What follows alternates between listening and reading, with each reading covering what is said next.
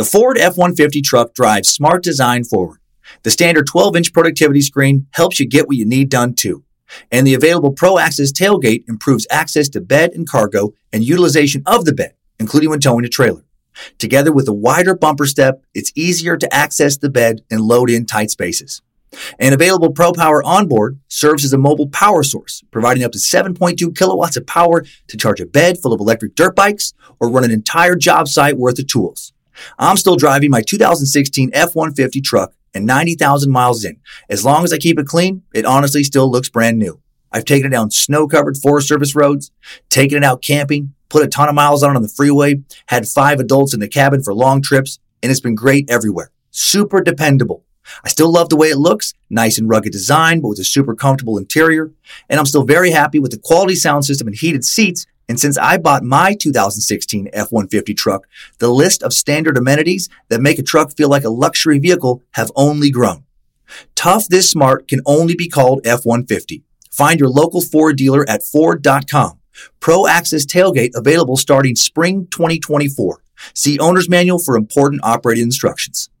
Hop, hop, hooray! Nordstrom Rack's got sweet deals on everything Easter, which is Sunday, March 31st. Get to Nordstrom Rack now and save on Kate Spade New York, Too Faced, Steve Madden, Calvin Klein, and more from just $30. Score great brands and great prices on Easter looks for everyone, plus spring decor, gifts, and all kinds of deliciousness. Rack up the deals today at your Nordstrom Rack store. What will you find?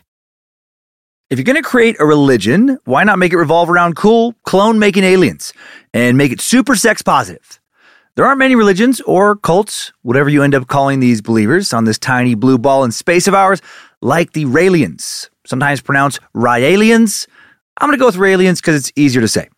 Uh, mix ancient a- alien beliefs and counterculture free love ideals, filtered through a French failed musician and race car enthusiasts' intense desire to feel important and get laid and you have yourself the fringe UFO religious movement of the Raelians, who currently claim more than 100,000 sexy, nerdy, clone loving believers. There is so much to this group. From building an embassy for their alien gods to land at in the near future, to their cringy logo, to a program called Clitoraid, their order of angels, and their claims of clones, which tie to both a form of immortality and sex slave fantasies. Today we meet these alien lovers and their founder and prophet, Rael, also known as Rael, real name Claude, who really wants you to love him, especially if you're a very attractive young woman. Grab your space helmets and moon boots for a kind of cult, cult, cult, sex, sex, sex intergalactic edition of Time Suck. This is Michael McDonald, and you're listening to Time Suck. You're listening to Time Suck.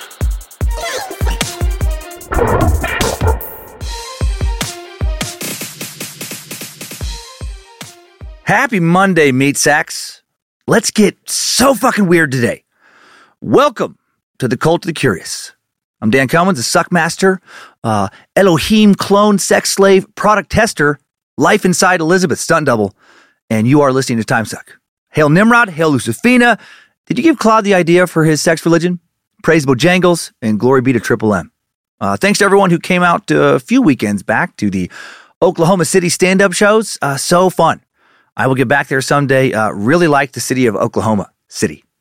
Uh, that's the first time I uh, spent time there. Atlanta this coming weekend, six shows at the Punchline. Most shows sold out and not many tickets left, so grab them fast if you want to come. Looking forward to a, a lot of fun there. Another great city. America is full of great cities. The world is. Uh, Charlotte, Tempe, Raleigh, Missoula, and more coming up. Uh, Missoula almost sold out, and we won't be able to add another show last minute to that venue. So hope you can get tickets if you want to go. Uh, speaking of tickets, tickets for Wet Hot Bad Magic Summer Camp. I said it right that time. Uh, they go on sale 24 hours after this episode drops into the feed. Tuesday, March 15th, noon Pacific time. And then when they're gone, they're gone. The space can only serve a limited number of meat sacks, just 300 total VIP tickets available. Uh, come get wet with me this August. Uh, more details at badmagicmerch.com. One more quick thing uh, mad respect continues for the people of Ukraine. Uh, and still death to Putin. Hope this all leads to that tyrannical despot's uh, eventual destruction. He's hurting both his own people and the people of Ukraine right now for what? Ego, power. To make Russia a stronger world power. make him a stronger leader. And as someone who values freedom, no part of me understands anyone in this country who supports Putin right now. Do not support tyranny. Hail Ukraine, hail Poland for everything they're doing to help Ukraine. I think instead of making fun of the Polish going forward, uh, I might have to suck their dicks now. Don't tell my wife. They're great people. Uh, and now stay where you are to come get weird with me. Uh, love this shit. Let's talk about aliens. Let's talk about an alien religion, cult, sex type club thingy. Let's talk about Raelism.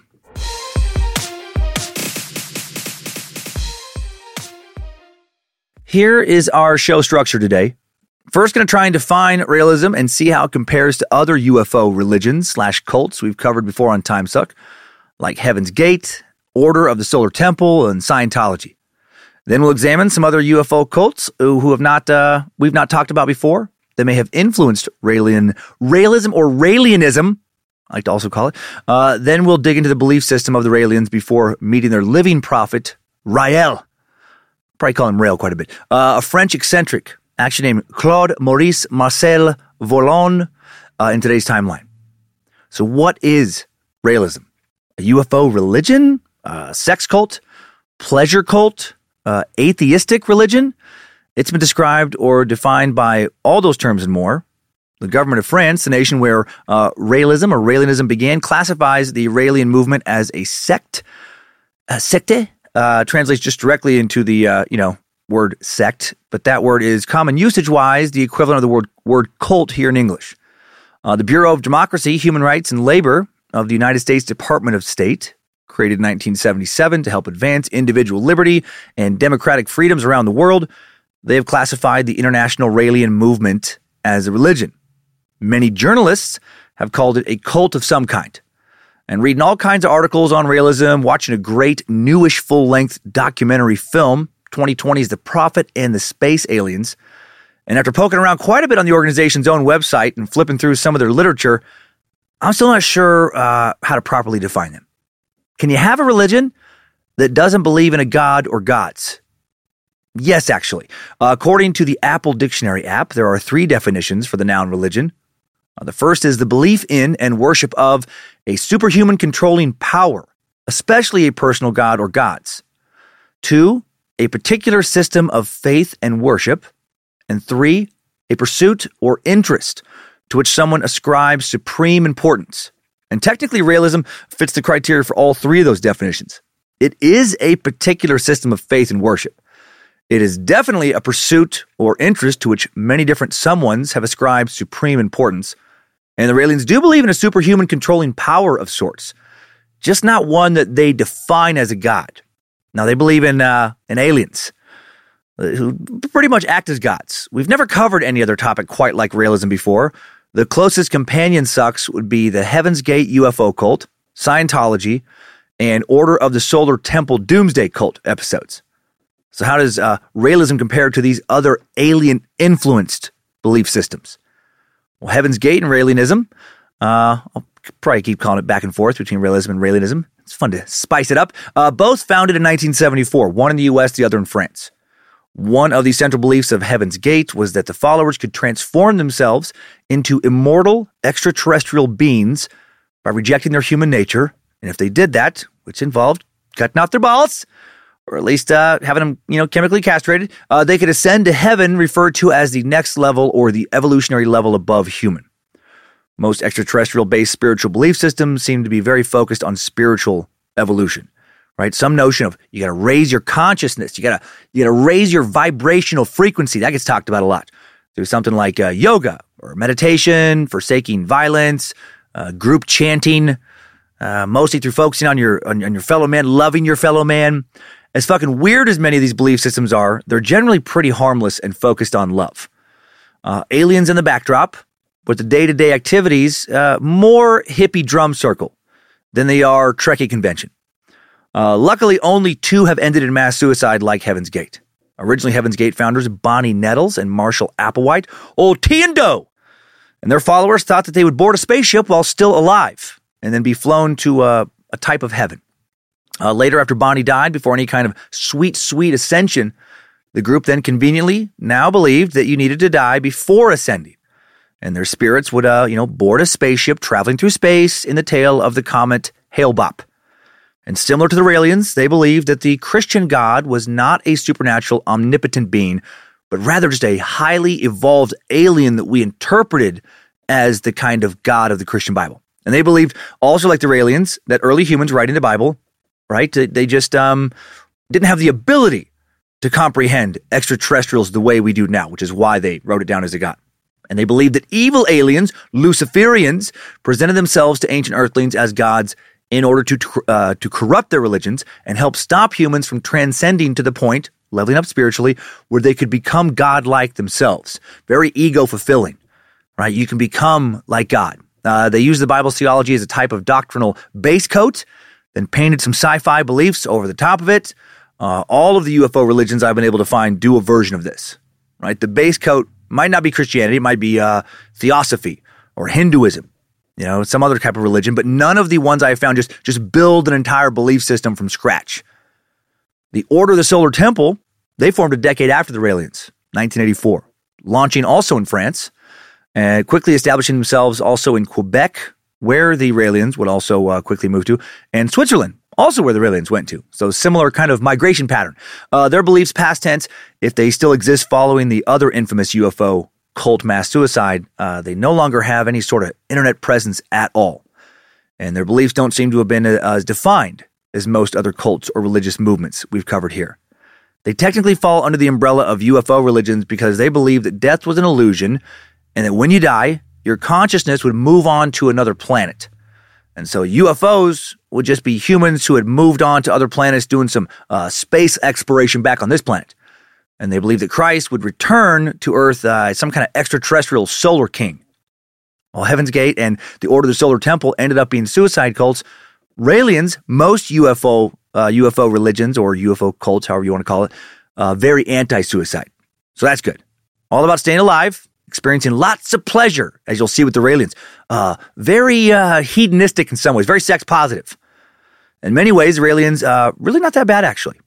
Much more odd, weird than bad. Then there's Scientology. Uh, Scientology, also technically a UFO religion, which is loosely defined as any religion in which the existence of extraterrestrial entities, possibly operating unidentified flying objects, you know, uh, an element of belief. Stories of extraterrestrial civilizations and spaceships do definitely form a part of Scientology's belief system, uh, as much as they sometimes don't want to uh, talk about that publicly. Uh, Xenu, the ruler of the Galactic Confederacy and L. Ron Hubbard's space opera masquerading as religion, is said to have brought billions of frozen people to Earth 75 million years ago, placed them on a number of volcanoes, dropped hydrogen bombs on them, thus killing the entire population in an effort to solve overpopulation. You get it. It's pretty straightforward, well thought out, and most of all, believable. Uh, the spirits of these frozen people were then captured by Xenu and mass implanted with numerous suggestions and then uh, packaged into clusters of spirits. Are you still following? If so, I am fucking impressed. Uh, the core of Scientology is especially poorly written. And I say that as someone who is not impressed by any of the origin stories for any of today's major religions. Uh, Scientology also teaches that all humans have experienced innumerable past lives, including lives in ancient advanced extraterrestrial societies. Traumatic memories from these past lives are said to be the cause of many present day physical and mental ailments. Right? According to Hubbard, when we die, our, our thetans, basically a Scientology term for a, for a soul, go to a landing station on the planet of Venus, obviously, where the soul is then programmed to forget its previous lifetimes and be reconditioned for use in a new vessel. And you would fucking know that if you ever took the time to look at the surface of Venus with a high powered telescope. Wake up and look at the Thetan refurbishing factories on the surface of Venus. If you doubt for a second the supreme truth of L. Ron, DM Tom Cruise. If you don't understand any of this, I'm sure he'll get back to you. Uh, the Venusians, Ven- I think that's how you say people from Venus, which is a fucking nonsensical term. It's not real. Uh, the Venusians then uh, capsule each Thetan send it back to Earth to be dumped into, obviously, the Gulf of California, whereupon each Thetan searches for a new body to in, uh, inhabit. And bingo bango, a new baby is born. Hakuna Matata, motherfucker. And if you want to break this cycle, Hubbard wrote about how, you know, you just simply, uh, you refuse to go to Venus after you die, okay? You just pull a Nancy Reagan and you just say no. N- no, thank you, Venusians. I would rather not Have my have my soul recycled. I appreciate the offer. Uh, hard pass. I would rather. I don't. I don't fucking know. Uh, float around and be a Scientology ghost or some shit. Uh, L. Uh, he didn't. He didn't make a lot of this very clear. So please, just give me a second to think about it, Venusians. Okay, so uh, so there you go. did I men- did I mention L. Ron wrote a lot of pulp science fiction before he imagined up a, a new new religion, and that while he was a, a working author, he was he was never known for being a particularly good one. Uh, luckily, Raelianism is not uh, as blatantly nefarious, not nearly as Scientology is. Uh, you don't have to keep paying for expensive literature and weird auditing sessions uh, and more to keep leveling up in your quest to become clear. You are not bullied and harassed by members for leaving and or criticizing the movement. You are not labeled a suppressive person. And current members are not forbidden from speaking to you for daring to say, um, this is fucking uh, weird. Uh, no, this isn't working for me. Uh, Raelianism not nearly as rigid and structured as Scientology. Uh, there is also a few other episodes we've done related to today's topic in some way. Uh, suck number 157, Mormonism, the good, the bad, and the L- FLDS. Technically, you can place the Church of Jesus Christ of Latter day Saints under the umbrella of UFO religions. Let me explain. Lorenzo Snow, fifth president of the church from 1898 to 1901, once summarized the LDS doctrine of eternal progression, saying, As man now is, God once was. As God now is, man may be. Founder Joseph Smith, months before his death, told followers that the Christian God the Father once passed through mortality, just as Jesus did. This is generally interpreted as meaning that God once lived on a planet, a different planet, with his own higher God, which technically makes God an alien. And I'm simplifying this a bit uh, just to summarize it, but this is the gist. If you die a, a good, you know, core teaching following, you know, tenet following Mormon, uh, you become as God is in the afterlife. And you are given your own solar system and planet to populate and turn into a whole new world. And then the best Mormons on that new planet also get their own planets, right? And then the cycle of galactic human expansion continues exponentially. A lot of potential for some advanced human civilizations making it to space travel capability if you just trace this situation back prior to our planet's development. Right? The church has uh, publicly dismissed this interpretation in recent years, but when I went to a Mormon church in Marsing, Idaho in the mid 1990s, I was taught, oh, I don't know, I love that I said 1990s, as if, like if I didn't say that, you might think 1890s. When I, listen, when I went uh, to a church in the 1890s, now when I, in the mid 90s, I was taught exactly this. Uh, Joseph Fielding Smith, 10th LDS president from 1970 to 1972, uh, did teach that just as there are millions of galaxies, there are also millions of gods. He wrote, The great universe of stars has multiplied beyond the comprehension of men. Evidently, each of these great systems is governed by divine law, with divine presiding gods, for it would be unreasonable to assume that each was not so governed. You can find that in Smith's book, Answers to Gospel Questions, uh, chapter 2, verse 144. And this notion of a bunch of other planets being inhabited by a bunch of other Mormons could easily lead to, has led to, interpreting, uh, interpreting UFOs as other humans, you know, technically in that situation, other Mormons uh, visiting us from other planets. So Raelianism as religion, uh, not nearly as layered, nuanced, organized, structured as Mormonism, though. Its doctrines uh, so loose, almost non-existent compared to Mormonism. And Mormonism, while it may have uh, some elements that can be classified as extraterrestrial, you know, it is firmly rooted in Christian theology, despite some Christian groups saying that it is not. Not so much with Raelianism. Uh, Raelianism patterns itself hierarchy wise after Catholicism a bit. You know, terms like priests and bishops and things. Uh, does reference Christian figures, Christian uh, stories as part of its uh, advanced aliens created theology, but not actually that grounded in Christianity. The base coat, you know, pretty thin on this one.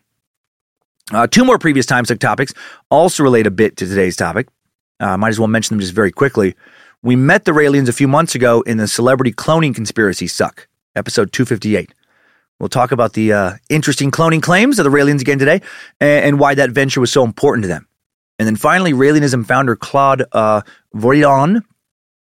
excuse me, uh, Vorilhon, his last name is kind of tricky for me, uh, may have uh, borrowed some of his ancient aliens uh, came from outer space and deemed me to be their prophet beliefs from ancient astronaut theory authors, like some of the ones we met just a few weeks prior to that episode about the cloning, in Suck number 255 Ancient Aliens and Ancient Sumerians. After these comparisons, to other religious groups, I'm still not sure how to properly define the Raelians.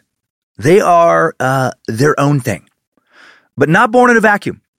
Let's look at a few other UFO religions I think Claude may have been pretty inspired and influenced by when he came up with his religion. Uh, after we get our heads further around the small slice of religious pie that Raelianism was born out of, then we'll dig specifically into the beliefs of the Raelians, and then we'll meet their living prophet, uh, Rael, a French eccentric actually named Claude Maurice Marcel Vorilhon in today's timeline. Our religions based around uh, beliefs in UFOs, extraterrestrials, uh, are pretty new, kind of. Many members of UFO religions would argue that all the major religions of the world are UFO religions and therefore UFO religions are the oldest religions in the world, right? Fuck yeah, bro. But those stupid, stupid ancient people, they just didn't understand what they were seeing when they were supposedly looking at miracles or heard, God or gods. Those were fucking aliens, dude. Jesus was an alien. Buddha was an alien. Muhammad was an alien. All the Hindu gods, aliens. The gods of Mount Olympus, aliens. The creatures of Celtic mythology, probably not aliens. Probably completely made up gibberish. I mean, come on.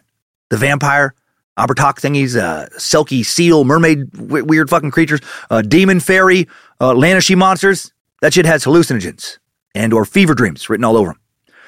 But seriously, stupid, primitive old meat sacks, their little cave folk pea brains, couldn't begin to process ancient astronauts or ancient aliens as aliens or as humans from the future or whatever. So they turned them into gods. That is what many UFO religion adherents believe. The rest of the world seems to believe that UFO religions are uh, strictly a recent phenomenon. Product of the past 70 years or so, uh, born out of science fiction of the past roughly 120 years. The kind of shit written by former suck subject H.P. Lovecraft and his contemporaries, and authors of uh, a few generations before him. Maybe inspired by that science fiction, UFO mania kicked the fuck off uh, late 40s, early 1950s, as did new UFO religions right alongside these sightings, uh, which just makes sense, I guess what seems to be the most comprehensive list of UFO religions I found on the web, the oldest UFO religion listed was founded in 1953. Right here, right here in the US of A. The Seekers. When I saw that name, I thought, oh, that's a great band name. And it is. Uh, there is a band called The Seekers, Australian folk pop quartet, formed in 1962. Uh, first Australian pop music group to achieve major chart and sales success in the UK and the US. But we're not talking about those Seekers.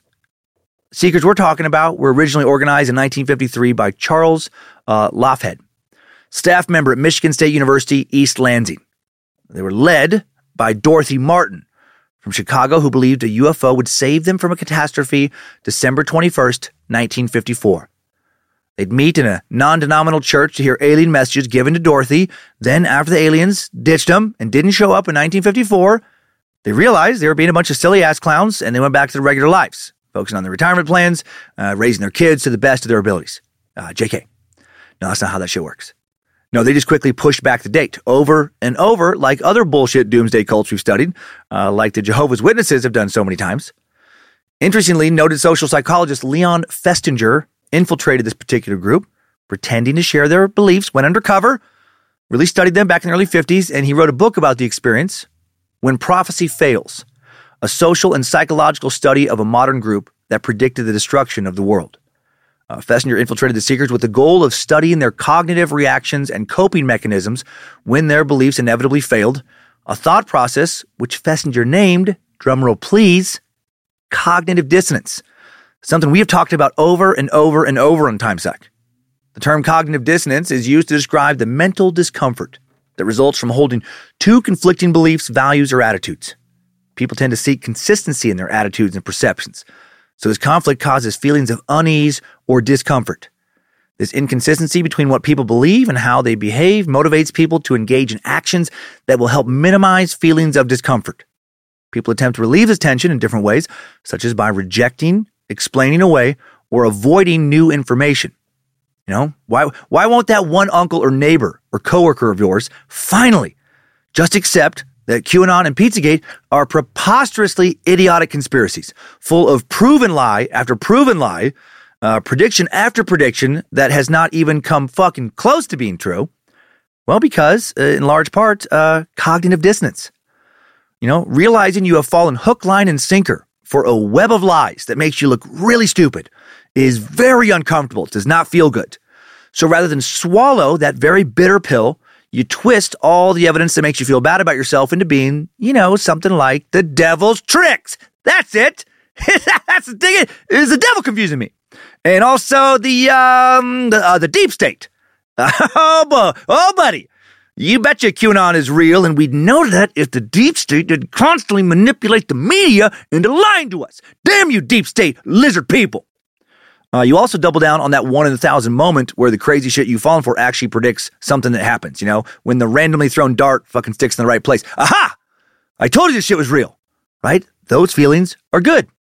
Thinking that you're right, that feels good. Finding other people in your echo chamber to tell you that the people in your life telling you that you're crazy are sheeple, that they're idiots, and that you're the smart one, that feels good. And so you keep ignoring all the information that makes you feel bad. No thank you, uncomfortable truths. I don't want to hear them. We meat sacks like to feel good. One of the things I think old Sigmund Freud got right was the pleasure principle. The instinctive urge to pursue what makes us feel good about ourselves and to avoid what makes us feel bad. Not to be confused with hedonism. Psychological pleasure might be following God's strict rules to avoid concern over damnation, something uh, not inherently physically pleasing, like uh, an orgasm. Connecting this back to cognitive dissonance, so many of us eagerly swallow lie after lie to keep the good feelings going.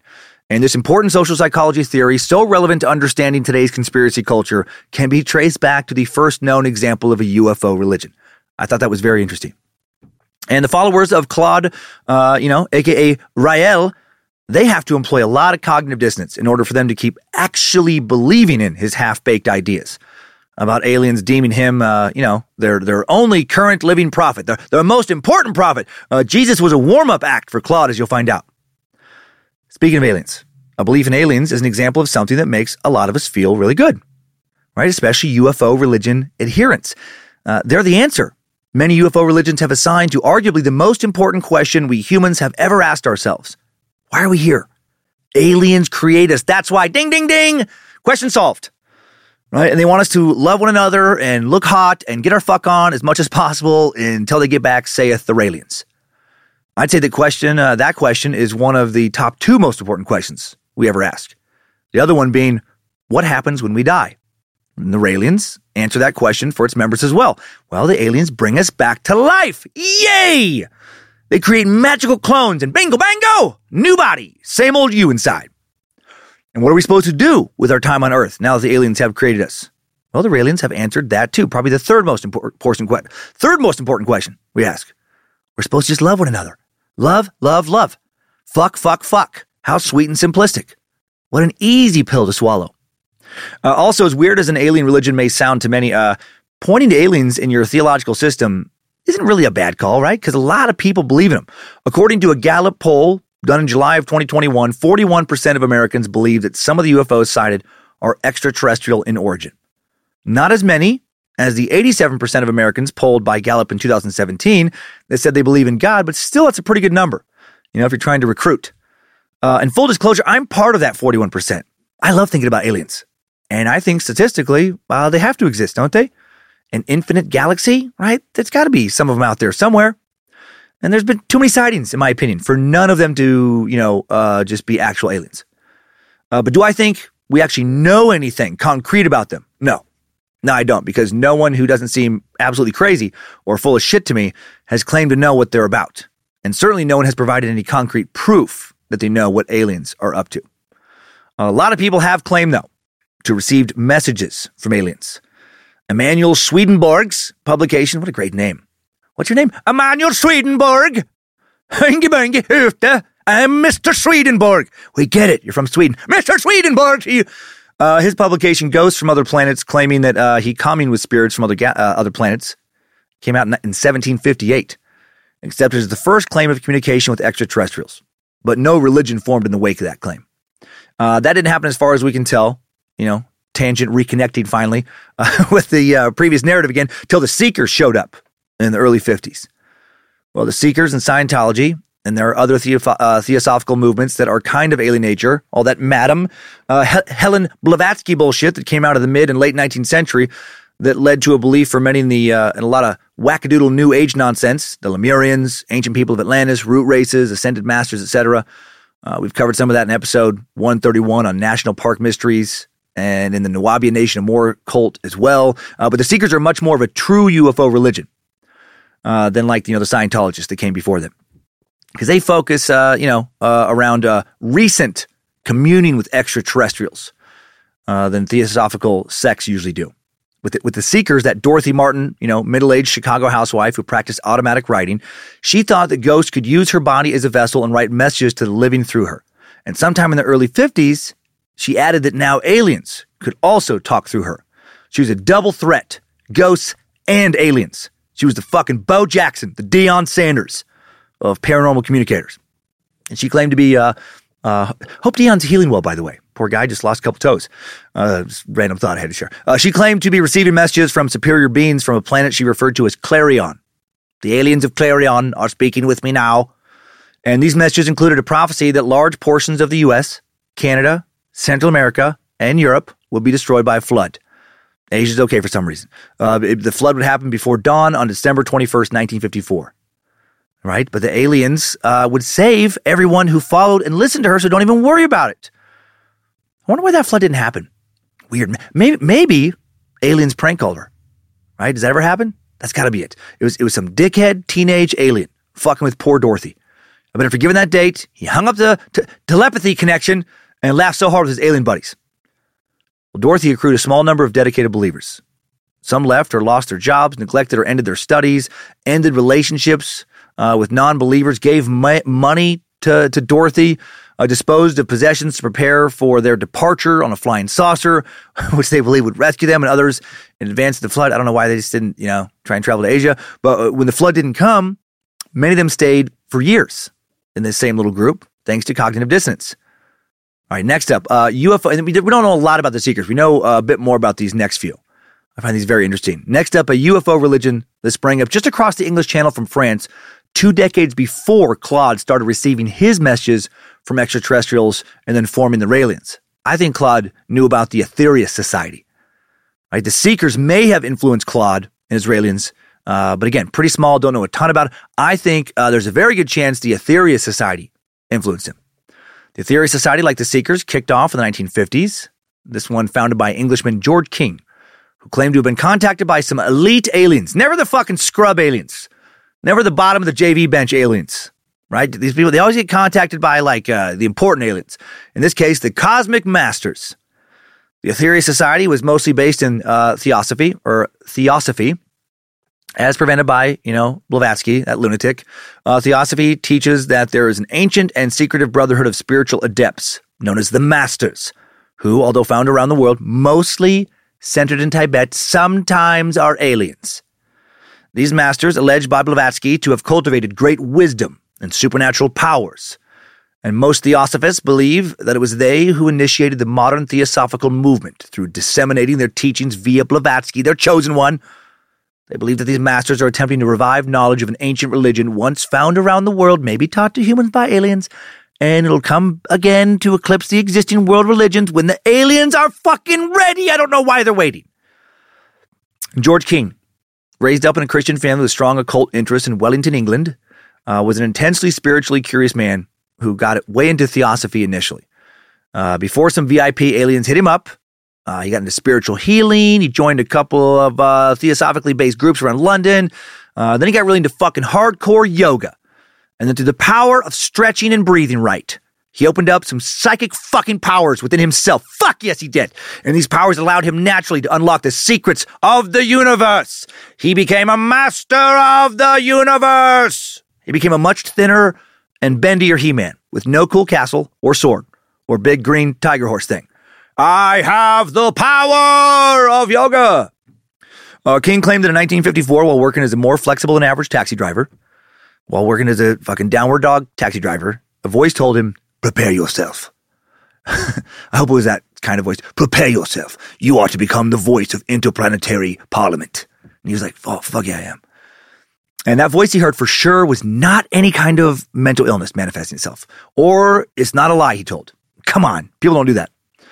And then a never named but super famous yoga Swami dude beamed into his locked apartment one day, kind of like Kirk and Spock and the others who beamed to planets on Star Trek. And that guy told him that he needed to gather followers in anticipation of receiving messages from cosmic masters living on Venus. Always Venus for some reason. That's how you know you're talking to the real cosmic masters, right? They live on Venus. They're not fucking idiots slumming it up on Mars like a bunch of fucking chump, low rent, loser aliens. Fuck Mars. Fuck Martians. Venus aliens are the good ones. Everyone knows that. Uh, these masters told this taxi driver that throughout history, various cosmic master superhero types, like Buddha and Jesus, came to Earth from various planets to teach us dipshits how to behave so we can have nice things. Right? Jesus, Jesus, uh, Cheez It, and Cheez It and Jesus. Uh, Jesus, Cheez It, and Buddha. No, they came from Venus, duh. Krishna came from Saturn for some reason. Uh, Randy Macho Man Savage came from Uranus. Lucifina came from a super sexy planet in a galaxy far, far away. What planet, you might wonder? Shut the fuck up! That's none of your business, Worm. Uh, Nimrod came from everywhere and nowhere. He created all the planets. Uh, I like how the crazy things that I just threw at the end really don't seem crazier to me than what King actually claimed. Uh, also, a lot of aliens live on Earth right now. You just can't see them because they vibrate on a different frequency than we do. That's why some UFOs, who are generally just peaceful aliens hanging out around here, that's why they blink in and out because the the vibrating. Their vibrational frequency, it's raising, it's lowering. It's not always the same, but you know that. Everyone knows that. Uh, King died in 1997. His Aetherius Society religion somehow still lives on today. Uh, no, no one knows how many members there are worldwide exactly, uh, but believed to possibly be, you know, few thousand members, mostly based in the U.S. and New Zealand. There are supposedly 35 worship centers, according to their website.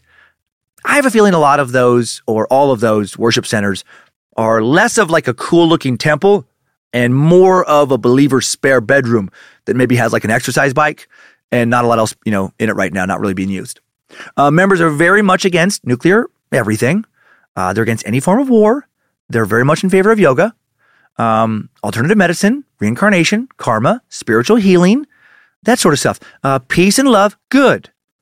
War and violence, bad. Guys, gosh dang.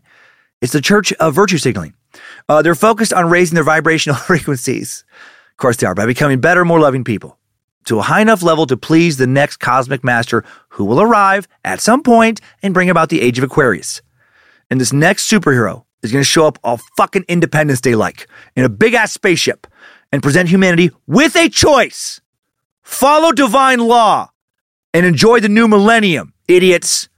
Or be sent to a shitty lesser planet where you have to go through a bunch of painful reincarnations to make it back here again, okay?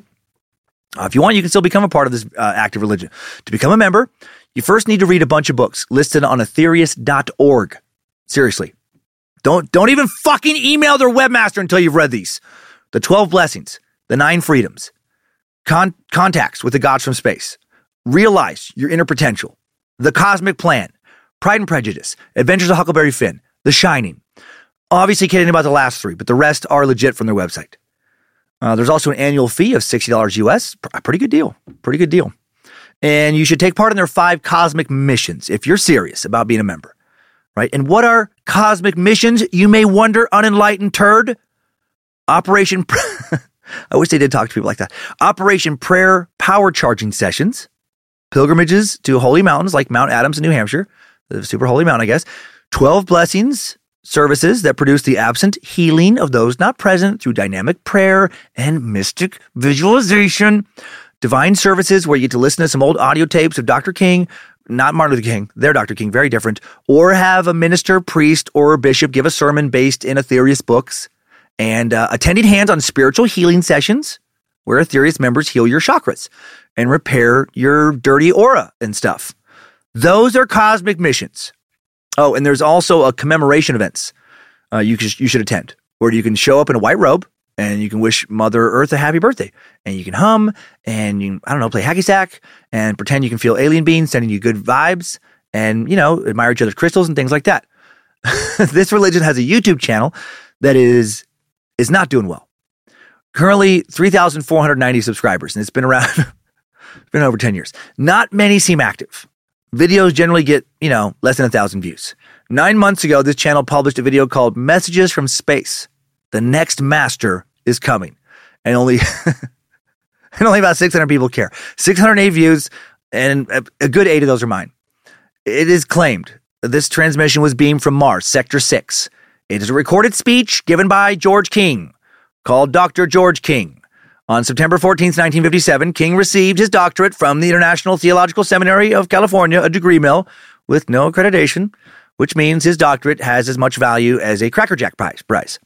So let's uh, let's let's find out the masters this coming.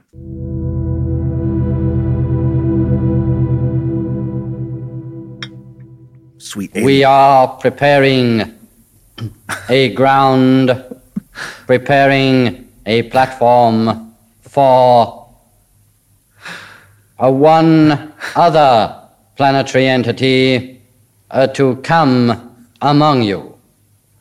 How many people listen to this and just not immediately laugh? Maybe it's just because back then this stuff was like more new. this is exactly like the 1950s, like pulp sci fi movie, uh, shitty, you know, sci fi television show voice.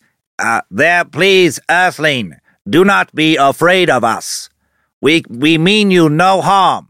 We are from the planet Zelda, and we will find you t- to be peaceful. Uh, we are hoping, or we will use our laser guns to eradicate. I mean, it's just, come on. When he does so, you will know. When he does so, he will adopt an approach which is quite different from the approach adopted by that master you call Jesus. It feels like he's also just like he didn't write this out ahead of time. he's just like a lot of pauses, trying to think of what to say next. He will um, adopt an, an approach that is, you know, it's different than a lot, um, a lot of other ap- approaches, like uh, the oh, the like the like the Jesus approach. This one is um, it's better, you know. Just kind of keep it vague. The next master uh, will come as a a great adept who Why is he paused? Like, is the alien confused? Because this is supposed to be an alien giving him this message, like a preposterously wise alien, and he couldn't remember that they were called a great adept. Like the aliens, like what are we again? Uh, and and the next master will be a uh, a magician. No, a juggler. No, uh, hold on. A, a, gr- a great uh, caricature art. No, unicyclist. Wait, adept. Yes. will lead the thinking men into the realms of deeper uh, metaphysics. Oh, nice. It's also also these things are kind of like Mad Libs, where like every once in a while, I feel like they have like a little uh, cheat sheet where it'll say like he has to. Maybe that's why I took him to pause. He, had, he has to glance down. There's like great adepts, uh, metaphysics, uh, immortality, masters, and he just kind of babbles. And then every once in a while, just looks down. Interdimensional physics, and then like moves on. And there will also be a lot of looking down telepathy. So you get it. It's uh, it goes on. Uh, you know, a couple more minutes doesn't get any better. Uh, comments below the video not worth repeating. everyone, everyone loves it. That fucking garbage you just heard. That poorly thought out garbage. You know, people like, oh yeah, no, it's great. I, so thank you, thank you for sharing this wisdom. I would don't know what I would have fucking done without it. So that's the Aetherius Society. A good example of something classified as a UFO religion. I it fucking blows my mind that what people get behind. There's also the Unarius Academy of Science, founded in Los Angeles, California, 1954. Uh, Unarius, an acronym for Universal Articulate Interdimensional Understanding of Science. Holy shit! So many big words. It must be true. This one, it has the word science in it, and words like interdimensional, so you know it's super smart. If you become a member, you're basically a scientist. Uh, excuse me, it was founded by husband and wife duo Ernest and Ruth Norman. Ernest and subsequent alien channels and sub channels in this community, uh, in this religion, sorry, uh, have written over 100 books filled with channel, uh, channeled dissertations from alleged advanced intelligent beings that exist on higher frequency planes, right? And have existed since 1954. I don't know what they were doing before that. You can check out their website, unarius.org, where they offer ongoing past life therapy classes on Zoom on Saturdays, oh, excuse me, Sundays and Wednesdays, Sundays and Wednesdays from 7 to 8.30 p.m. Pacific time. Uh, you can find out who, who, who did you used to be? I, I'm guessing if you take one of these classes, I'm guessing you used to be a king or queen or a badass warrior or a priestess or something, some, someone very important. Uh, you definitely weren't just some forgettable peasant or fucking, you know, petty criminal. You weren't the, the bread maker's idiot assistant. Uh, really hard to figure out how to join this group, poking around on their website. If you're really interested, you should probably talk to them face to face, and you can do that. Head just east of San Diego, uh, visit their headquarters, teaching center located at 145 South Magnolia Ave, El Cajon, California. I've been there since 1975. It's just down the street from a Golden Corral buffet. You can't miss it. It's a small building with a sign on the front that says Unarius Academy of Science. It is basically the MIT of the West Coast. It's a prestigious laboratory, and people like it. Four and a half out of five stars on Google reviews. Paula Rich Greenwood gives it five stars, writing, Unarius is a metaphysical science of self healing principles, more Mad Libs, that involves reincarnation and interdimensional physics. The Unarius Center building is a beautiful teaching center. No, it's a fucking dump. I've looked at it. That looks like a cross between a Grecian temple, you've never been to Greece, and the Alexandrian Library. Mm-mm. A contemporary spiritual science. Okay, that's, that's to walk into its doors is to be uplifted. One of the people working here wrote this in a spiritual transcendency that compares to being in the presence of Jesus, the Dalai Lama, or Buddha. Holy shit! I would have never guessed that walking into this small, just fucking dumpy as fuck building that hasn't been updated in any way since 1975, a stone's throw from a Panda Express, was the equivalent of meeting Jesus. And you know, it's like it's like a place where you can get unaccredited lessons in interdimensional physics. Sure, actual science types will tell you that kind of physics is made up. but fuck those eggheads, because they're not talking to aliens. Uh, this group's YouTube, YouTube channel uh, actually doing a little bit worse than the Aetherius Society channel. Only 2,400 subscribers for the Unarius Academy of Science. Oh boy. Uh, back in 1973, co-founder Ruth Norman changed her name to Uriel the Archangel. Of course she did uh, after she transformed into her higher self. Here's a short proclamation from Uriel. this is even worse than the last video. Uh, this is posted on the Unarius YouTube channel back in 2017 called The Awakening of Humanity. 1,774 people care. It's one of their most watched videos ever. Mm-hmm. Now is the time of the awakening. Now that we have our crystal mountain cities that we know we can receive all the healing and the light and all the help from the great brotherhood of the inner world. That now is the time of the awakening mm-hmm. for all earth people, not only on this one earth world, but on all the 33 confederation planets. Is the uh-huh. time of the awakening. and what do we mean by this? This is the time that now man of earth mm-hmm. can be receptive okay. to the great healing powers, the light, mm-hmm. high frequency energies that have been brought in for many, many thousands of years. Oh, thank you for that great explanation. What what do you mean by the uh, great awakening of humanity? Well, now humanity is ready to receive uh, light transmissions from space people. there you go. Run with that. Uh, Uriel proclaimed over and over for years that a highly evolved aliens would show up in her lifetime, like for sure in her lifetime. Don't even worry about it. The Interplanetary Confederation would fucking show up on Earth 100% in a 33 vehicle space fleet from their 33 planets. And then the, those aliens, they were going to um, reveal secrets and stuff. And they've never been real clear about what happens after the aliens land. But it's very important so make sure that your chakras are aligned and your aura needs to be clean. And we need you have clean ween, clean chakras, aura on on point. Don't vibrate too much. Don't vibrate too much. Don't vibrate not enough. God damn it. Uh, Uriel died in 1993. Uh, her followers, you know, still waiting on that space fleet. Uh, and there are others that Claude may have been familiar with when he met his aliens, who told him that he was a prophet, the prophet, when he thought, well, if these fucking idiots can build followings off of that gabbly goop, uh, I, sh- I sure as shit can with mine, um, like the Universal Industrial Church of the New World Comforter. that sounds like a fucking weird sci-fi themed mattress store. Welcome to the Universal Industrial Church of the New World Comforter. We have pillow toppers. Or what are, what are they called? Mattress toppers. 30% off this week. Uh, this is a UFO religion founded in 1967 by Allen Michael.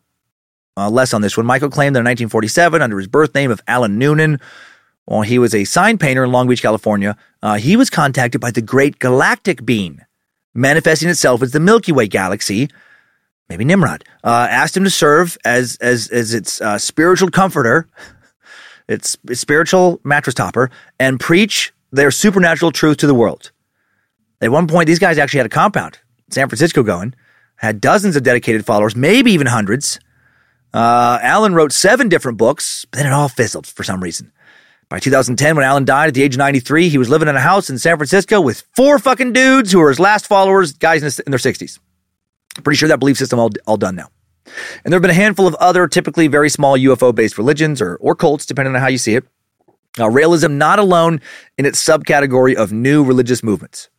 Okay, now that we've taken a brief tour of the world of UFO religions, let's let's dig into what Raëlism is about. R- R- Raëlism. Go over its core teachings and practices before meeting the man who made all this shit up. I mean, was told all this by enlightened beings from outer space, the Elohim. Uh, like so many new religious movements, UFO based or not, Raelism uh, mixes uh, religious and or spiritual teachings people already believe in with extra things uh, that they want their followers to believe in. That's the you know base coat and then the new coat. Uh, like typically, most importantly, the divine authority of the founder. Most important tenet of Raelism is their idea of human creation. Basically, the aliens, the Elohim, they built us humans using some kind of super advanced human builder technology. In the documentary I watched, Prophet founder uh, Claude uh, said that you know they could build a perfect human out of a piece of sand, out of anything. Uh, Rael also stated that the word Elohim, which is used for God in the Old Testament and is sometimes used to describe just all creatures from the heavenly ethereal world in general in religion, uh, actually a plural term which translates as meaning those who came from the sky. These aliens are from a planet outside the solar system, but within our Milky Way, and there's about 90,000 of them. And they're quasi immortal.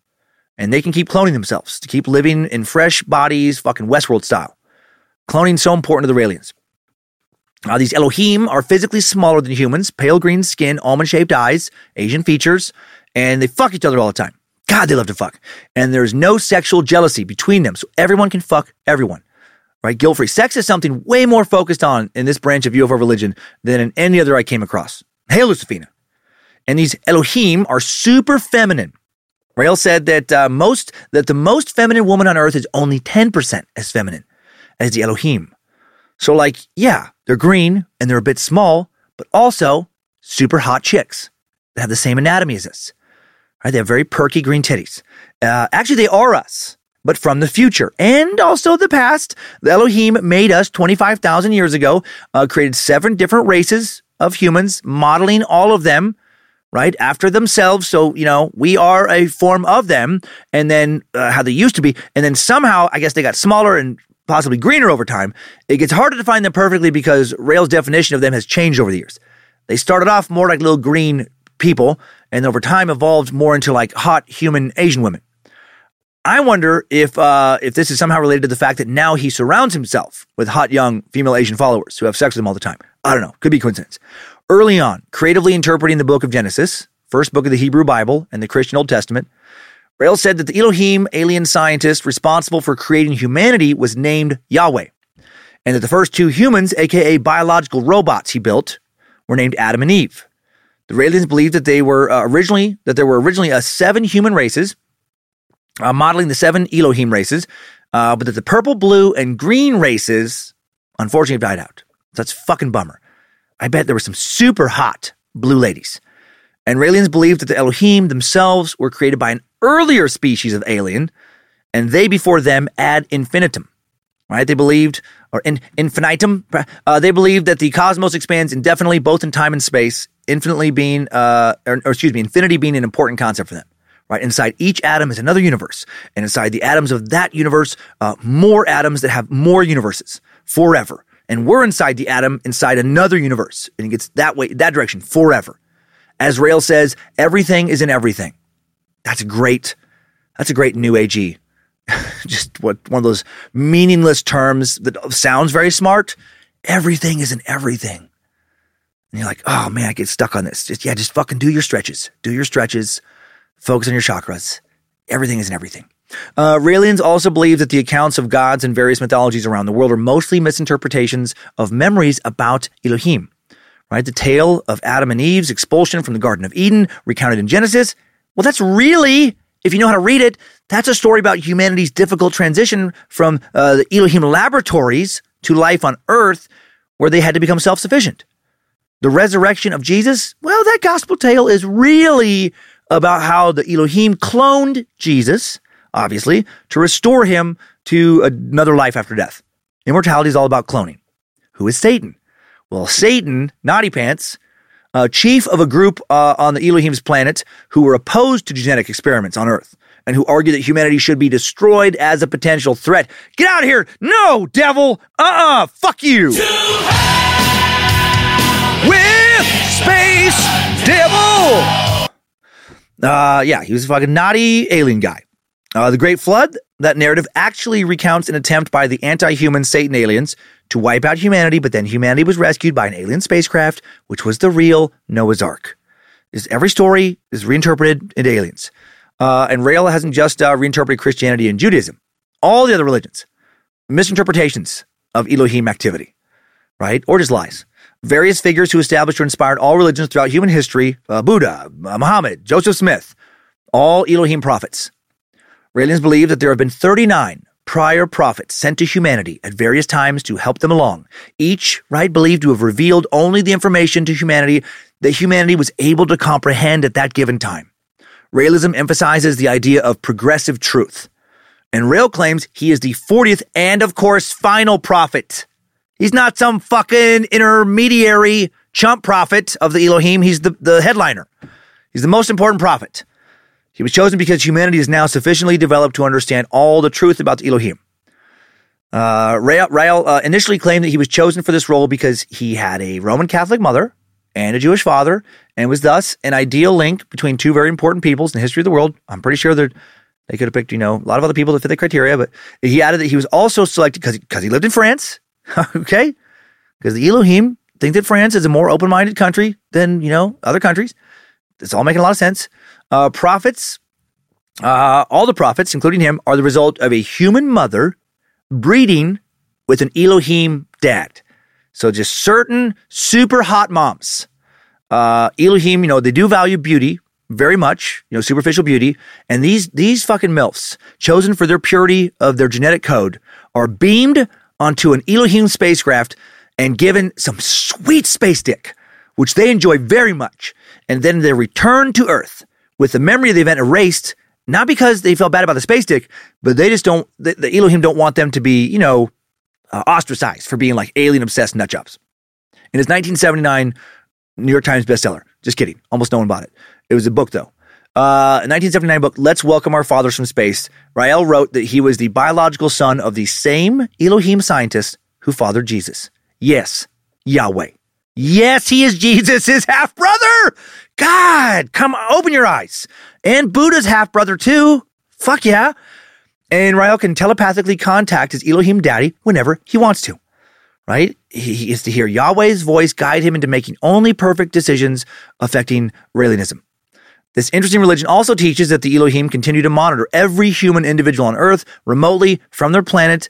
They're not they're not just creepy spies. They're doing this. They want to decide, you know, if uh, each various individual merits being offered the opportunity of eternal life later. They're like a, it's like they're like Santa Claus, but with more serious stakes. All right, are you in the naughty list and you get obliterated, or are you on the good list and you get cloned?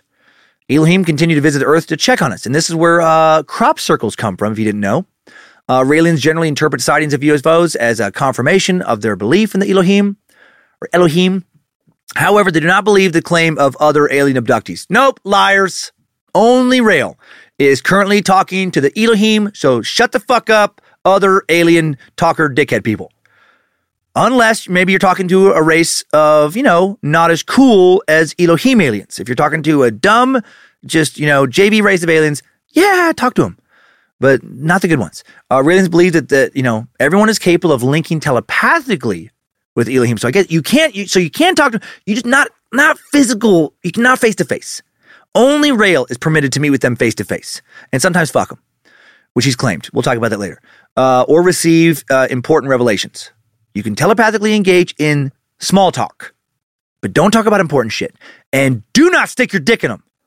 That is only for the prophet, Rael. That's only for Jesus and Rael. Right? Stop it. Uh, Raelism is also a, uh, a millenarian philosophy. Uh, millenarian, millenarian being the belief in a, in a coming fundamental transformation of society, after which all things will be changed. Rael claims that since the U.S. military's use of the atomic bomb on Hiroshima in 1945, humanity has been living in the age of apocalypse. And we'll get mentioned again later. Uh, now the human species must uh, choose whether to use science and technology to enhance life or use it to bring about our nuclear annihilation. If humans successfully get to this present age and we can get our fucking shit together by 2035 when the Elohim are destined to come back, if they don't come back earlier, uh, then some of us get to live in an era of advanced technology in which society will be tolerant and totally sexually liberated. All dicks will get sucked, all pussies get licked, but only for the people who get their shit together and totally believe all this supreme truth. Rael claims he is destined to help lead humanity right, away from its path of destruction towards this enlightenment. He wants all the and pussies to get sucked in licked. Okay, guys? And if for some reason he can't do this by 2035, well, you know what happens? Well, we get fucking obliterated. Okay? And this particular Elohim experiment is over. Stakes could not be higher. Uh, according to Rael, we have to build a proper welcome back to Earth embassy for Elohim by 2035. Otherwise, they're just like, well, I guess they don't care enough for us to come back. And this embassy, it has to have a landing pad for their spaceship and it needs to be located uh, on internationally recognized neutral territory so as not to indicate favor towards any one particular nation state that is not so that the Elohim uh, Raelians can have their own little kind of country and avoid any kind of taxes. That's not what it's about at all. It's about what the aliens want. If and only these criteria are met, the Elohim will then share their advanced technology, cloning secrets, scientific understanding with humanity, and will usher in a utopia where we will never die and we'll fuck so much, you guys. So come on, pull it together, please. Uh, there'll be a single world government that Rael terms a geniocracy. Haha, see what he did there? Combined genius and, uh, you know, uh, cracy, like democracy. A rule of geniuses, where he discusses, uh, which he discusses in his fifth book titled Geniocracy. His subtitle is Government of the People, for the People, by the Geniuses. Okay. All right, I'm listening.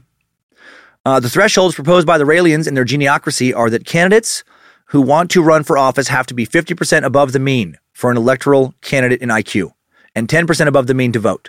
So if the average, you know, IQ is 100, the lowest IQ a person could have to be a candidate is 150 and to vote would be 110. More than half of the US would not be allowed to vote today. And I got to say, I love it. I, I do like this idea a lot, actually. Uh, there will be no war in this new world. Uh, crime will have been ended through genetic engineering. Humanity will be able to travel beyond the Earth to colonize other planets. It's going to be a lot of fun. Robots, right, ready for more fun? They're going to assume menial tasks, allowing humans to devote their time to pleasurable pursuits. Uh, there will be biological robots, which will serve us as sex slaves. Right? I told you, all dicks sucked, all pussies licked. Uh, money won't matter anymore, and we're all immortal. Those of us who get it, at least. The Elohim will just just erase everyone else. Uh, the Raelian motto is eternal life thanks to science. Cool. Uh, we'll be we'll be immortal, but we won't be immortal in a God way, right? Because Raelians ex- uh, they reject the existence of a soul that survives physical death. The only hope for immortality is through science. The Elohim will clone and thus recreate dead individuals whom they feel merit this recreation. It will be done totally Westworld style. They can build a clone of you in seconds thanks to their super advanced clone computers. And and they're and right now they're recording our memories and DNA in all of us. Rael once expressed an interest in cloning uh, Hitler, right, and then bringing him back for some more trials. Mm-hmm. Yep, for some retroactive punishment. That's a good thing to do. All right, come on, guys, we're in our utopia now. Let's use it properly. Let's bring Hitler back. Let's put him on trial, you know, so we can kill him again. Uh, Rael uh, also mentioned cloning uh, as a solution to terrorism by suicide attacks. I don't know why that's going to be happening in the utopia, but when this cloning stuff is back, you don't get to go out that way. Nope, we we bring you back, put you on trial. Uh, so fuck yeah, you know, it sounds great. It all sounds very plausible. Cloud technology is really going to advance a lot going forward. Apparently, so much storage, uh, all of our memories constantly being saved.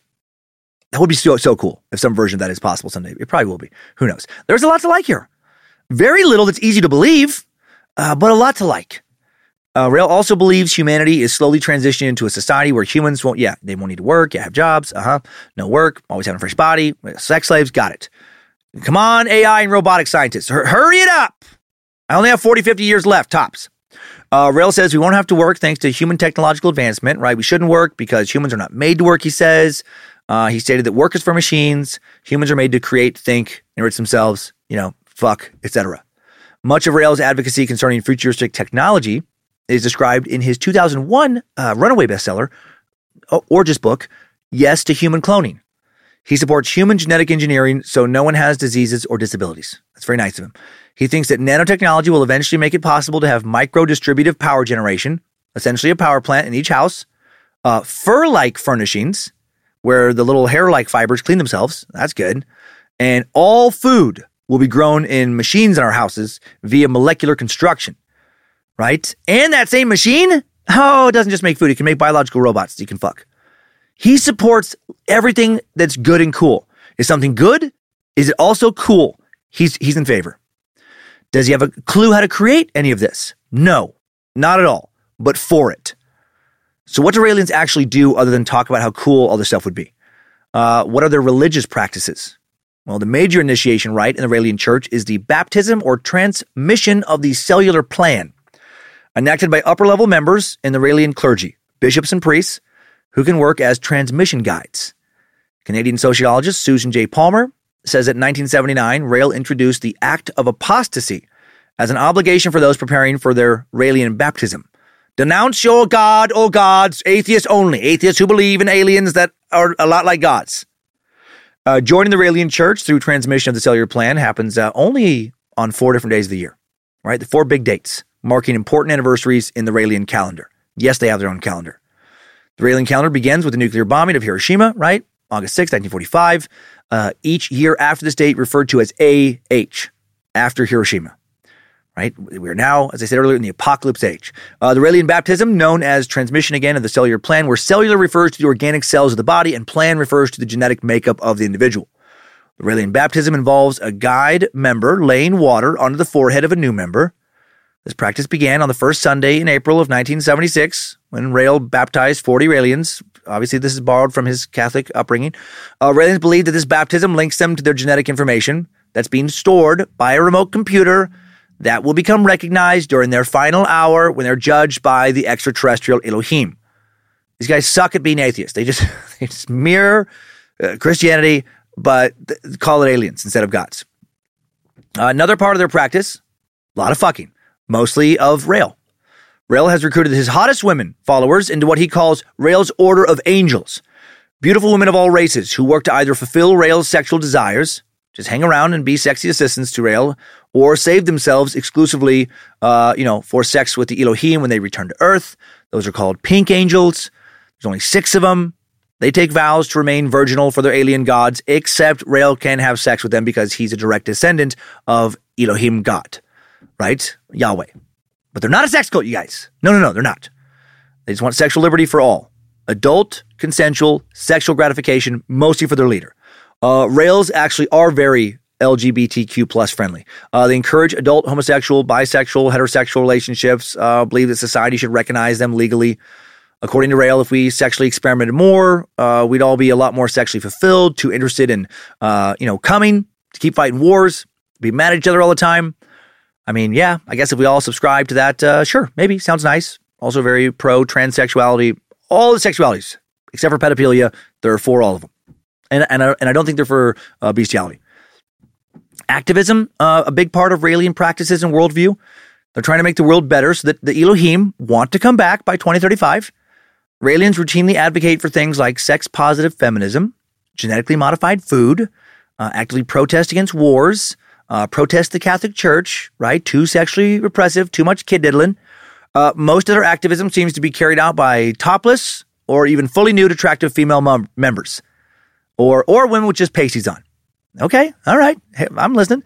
Uh, this is done to raise awareness for gender equality and to take shame and stigma away from female nudity, and also, you know, just because people love uh, sweet titties. Uh, several Raelian groups in the U.S. have organized annual protests claiming that women should have the same legal right to go topless in public that men enjoy without fear of arrest for indecent exposure. Some have called this a publicity stunt designed to recruit members. Probably works. Go Topless Day, one of their annual events with women protesting topless except for nipple pasties to avoid arrest, held uh, near August 26th, the anniversary of the day women were given uh, the right to vote in the U.S. last year, August 22nd.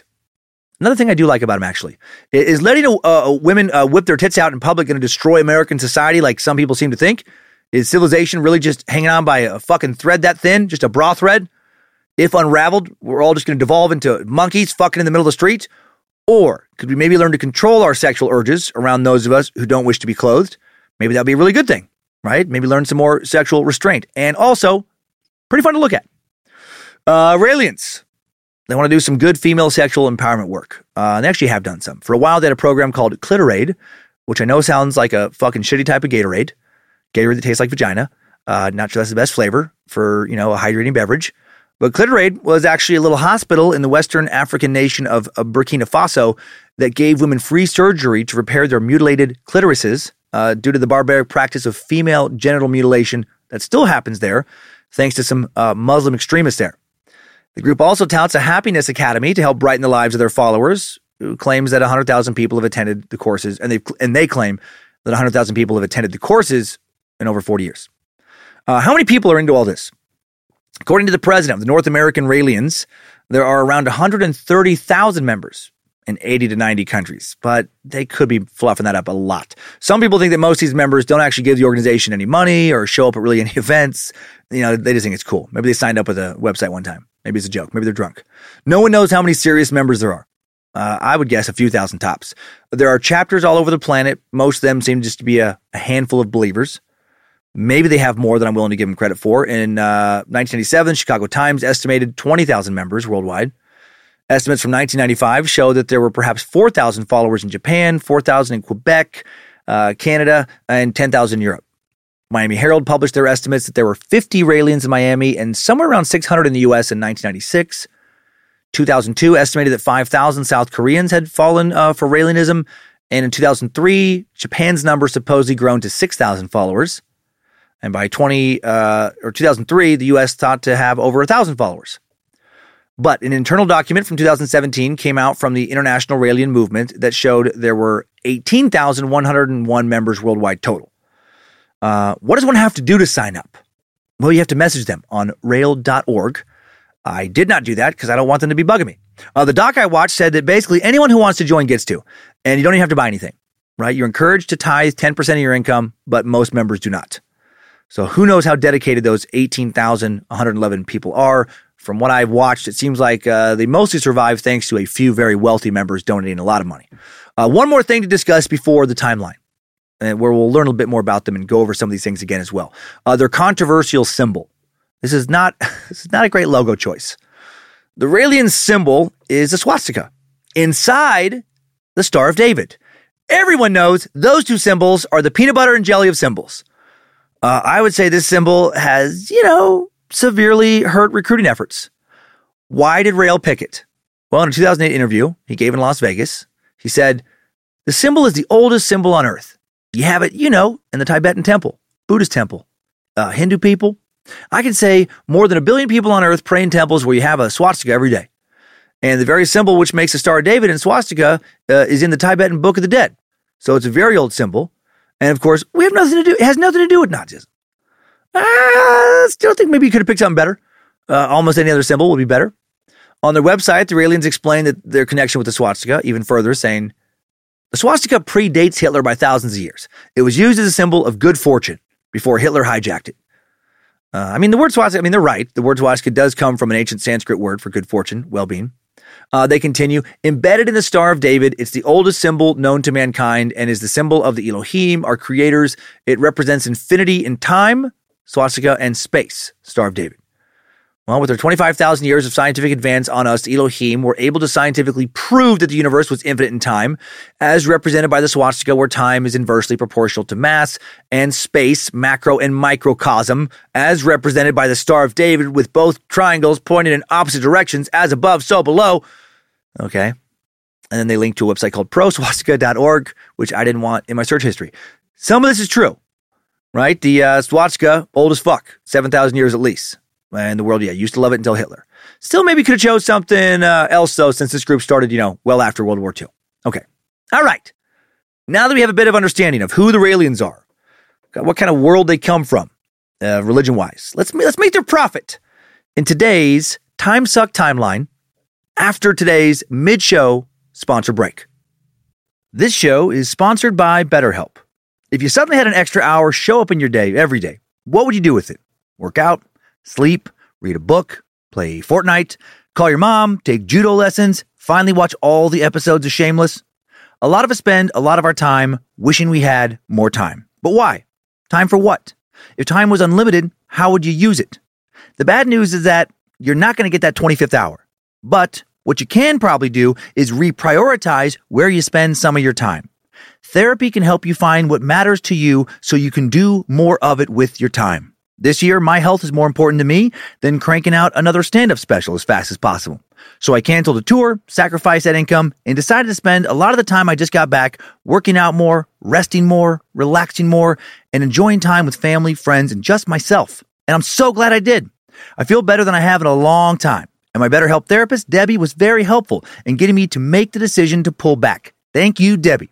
If you're thinking of starting therapy, give BetterHelp a try. It's entirely online, designed to be convenient, flexible, and suited to your schedule. Just fill out a brief questionnaire to get matched with a licensed therapist and switch therapists at any time for no additional charge. Learn to make time for what makes you happy with BetterHelp. Visit betterhelp.com slash timesuck today to get 10% off your first month. That's betterhelp, H-E-L-P dot com slash timesuck. After years of fine print contracts and getting ripped off by overpriced wireless providers, if you've learned anything, is that there's always a catch. So when you hear that Mint Mobile wireless plans are $15 a month when you purchase a three month plan, you're probably thinking, what's the catch? Well, there isn't one. Really. They cut the cost of retail stores and pass those sweet savings directly to you. It's pretty simple. Mint Mobile is here to rescue you with premium wireless plans for just 15 bucks a month and no catch. All plans come with unlimited talk and text plus high-speed data delivered on the nation's largest 5G network. And you can use your own phone with any Mint Mobile plan and bring your phone number along with all your existing contacts over. And in addition to saving money, like over a 50% price drop from what I was paying before, the network quality, in my experience, is better than it was with my old service provider. To get this new customer offer and your new three month unlimited wireless plan for just 15 bucks a month, go to mintmobile.com slash timesuck. That's mintmobile.com slash timesuck. Cut your wireless bill to 15 bucks a month at mintmobile.com slash timesuck.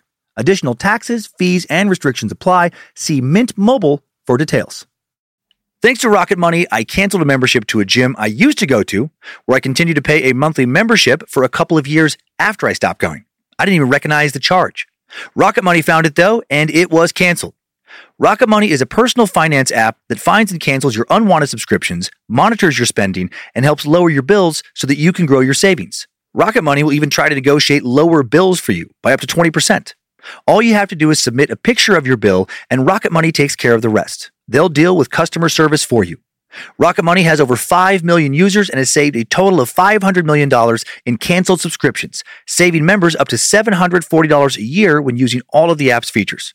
Stop wasting money on things you don't use. Cancel your unwanted subscriptions by going to rocketmoney.com slash timesuck. That's rocketmoney.com slash timesuck. rocketmoney.com slash timesuck. I still love peanut butter and jelly sandwiches, but I'd stopped eating them almost entirely a while back because the bread, on top of the sugar from the jelly, made me so sleepy. All those carbs causing me to want to take a nap after eating them. Enter Hero Bread. Hero Bread takes the fear of carbs out of bread, but still leaves you with that delicious bread taste. Hero Bread has 0 to 1 gram of net carbs, 0 grams of sugar, and it's high in fiber. It's also delicious and flavorful.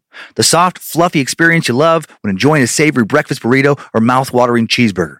There is something for every craving, including sliced bread loaves, buns, and tortillas.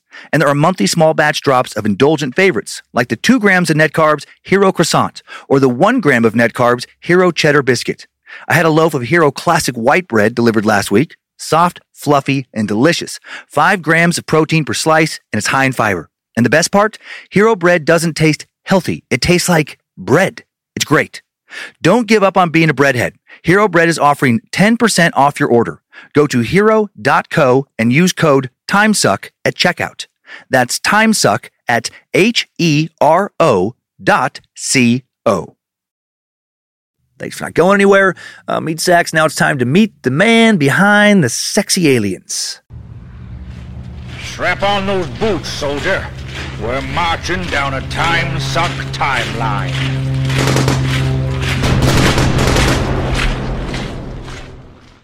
On September 30th, 1946, Claude Maurice Marcel Vorilhon uh, brought into the world near the small city of Vichy, population just over 25,000 in central France. But that's not the day that Claude, now known as Rael, celebrates.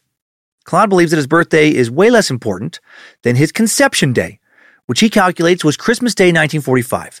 Conception Day, in the eyes of a Raelian, is your true birthday. When exactly did your dad come into your mom's vagina? That's what you should be thinking about once a year. And Claude believes it was no accident that he was conceived on his half brother Jesus' birthday. It was his destiny. Uh, according to Rael, his biological father, you know, very important alien as we went over. According to our Earth records, Claude born to a human Jewish man of unknown name. There's almost no information on many of the people in Claude's life before he became Rael. We just have his story. And he says he was raised by three powerful women his mother, his grandmother, and Betty White. No, and his aunt. It'd be weird. Not many people from his hometown uh, who knew him before he became a prophet seemed uh, really willing to talk about him uh, after he became a prophet. Almost always decline interviews. That might be because one old friend did tell a journalist that Claude told him, right after he founded his new religion, that old Claude made all that shit up. And then that guy got sued for defamation. And Claude won the lawsuit somehow, and most people have been pretty quiet ever since. Claude says he didn't know his human father, only that he was Jewish and that he was raised in Ambert in the home of his maternal grandmother, who was atheist, along with his mother, who was described as a devout atheist. Ambert, a town of about 6,085 uh, kilometers or 53 miles south of Vichy. In one of his books, Intelligent Design, their website sells uh, six of his books, Claude writes, My birth was an accident, as it were, at least for the little town of Ambert, which is so devoutly Catholic that it is known as the world capital of rosary. And there is a large factory there that makes rosaries. Uh, he wrote that his birth was concealed as much as possible, not in a cave, but in a clinic at nearby Vichy. My poor mother tried for quite a long while to pass me off as the son of a friend she was taking care of for a while to her father, who, even though he held it against her when he learned the truth, proved to be the nicest of grandfathers to me during the short time I knew him. Sadly, he died when I was still a very young child. He wrote that he was small and not very athletic and was often bullied. Perfect for a future fake prophet. He was a kid who was always chosen last in every sport, adding, Personally, I did not enjoy playing with the others, preferring to contemplate insects and look at books. At that time, what mattered most to me were animals, which I loved to draw all day long when I was not organizing snail races. I was fascinated by animal life, and I dreamt then only of becoming an explorer, so as to be able to get near the mysterious fauna of the virgin forests. Uh, nine years old, Claude says everything changed for him. He figured out how to shoot lasers out of his hands and how to teleport to anywhere or when in the space time continuum. Or he discovered his true passion speed. He loved anything on wheels, with or without an engine. He started off riding downhill on a bike with almost no brakes. Uh, he said to liven things up, I'd position myself at the top of a hill, wait for a fast car to pass by. Then I would launch into dizzying pursuit, catch up with the car and pass it, to the driver's great surprise. And once at the bottom of the hill, I would turn and go back to wait at the top for another car. A few months later, I found myself uh, chance attending the Tour de France motor race, and it was love at first sight. He says that is what uh, what inspired him to want to become a race car driver. And another source, Claude has a slight different story, uh, slightly different story about what inspired him, saying that, you know, one day school put on a soapbox derby where he actually emerges the winner. Uh, that gave him the confidence and, you know, inspired him to become a race car driver. Either way, dude wanted to be a race car driver. He would write, From that day on, my life was centered only around motor racing. Nothing else interested me, and I did not see the point of learning all they taught me at school since I was going to be a racing driver. Children's comics were replaced by serious motor magazines, and I impatiently began counting off the years that separated me from the age when I could obtain a driver's license. Uh, his mother didn't buy the uh, no school phase her son was going through, so she sent him to a boarding school. He then attended a Catholic boarding school, the Notre Dame de France, in Le Puy-en-Velay, hours drive south of Ambert. Uh, said his mother was hoping that if he didn't have access to racing magazines, that uh, he'd straighten up and, and fly right. He hated his new school. He was homesick. He said, I remember many nights crying in a huge dormitory. But then he discovered poetry. Yes, poetry.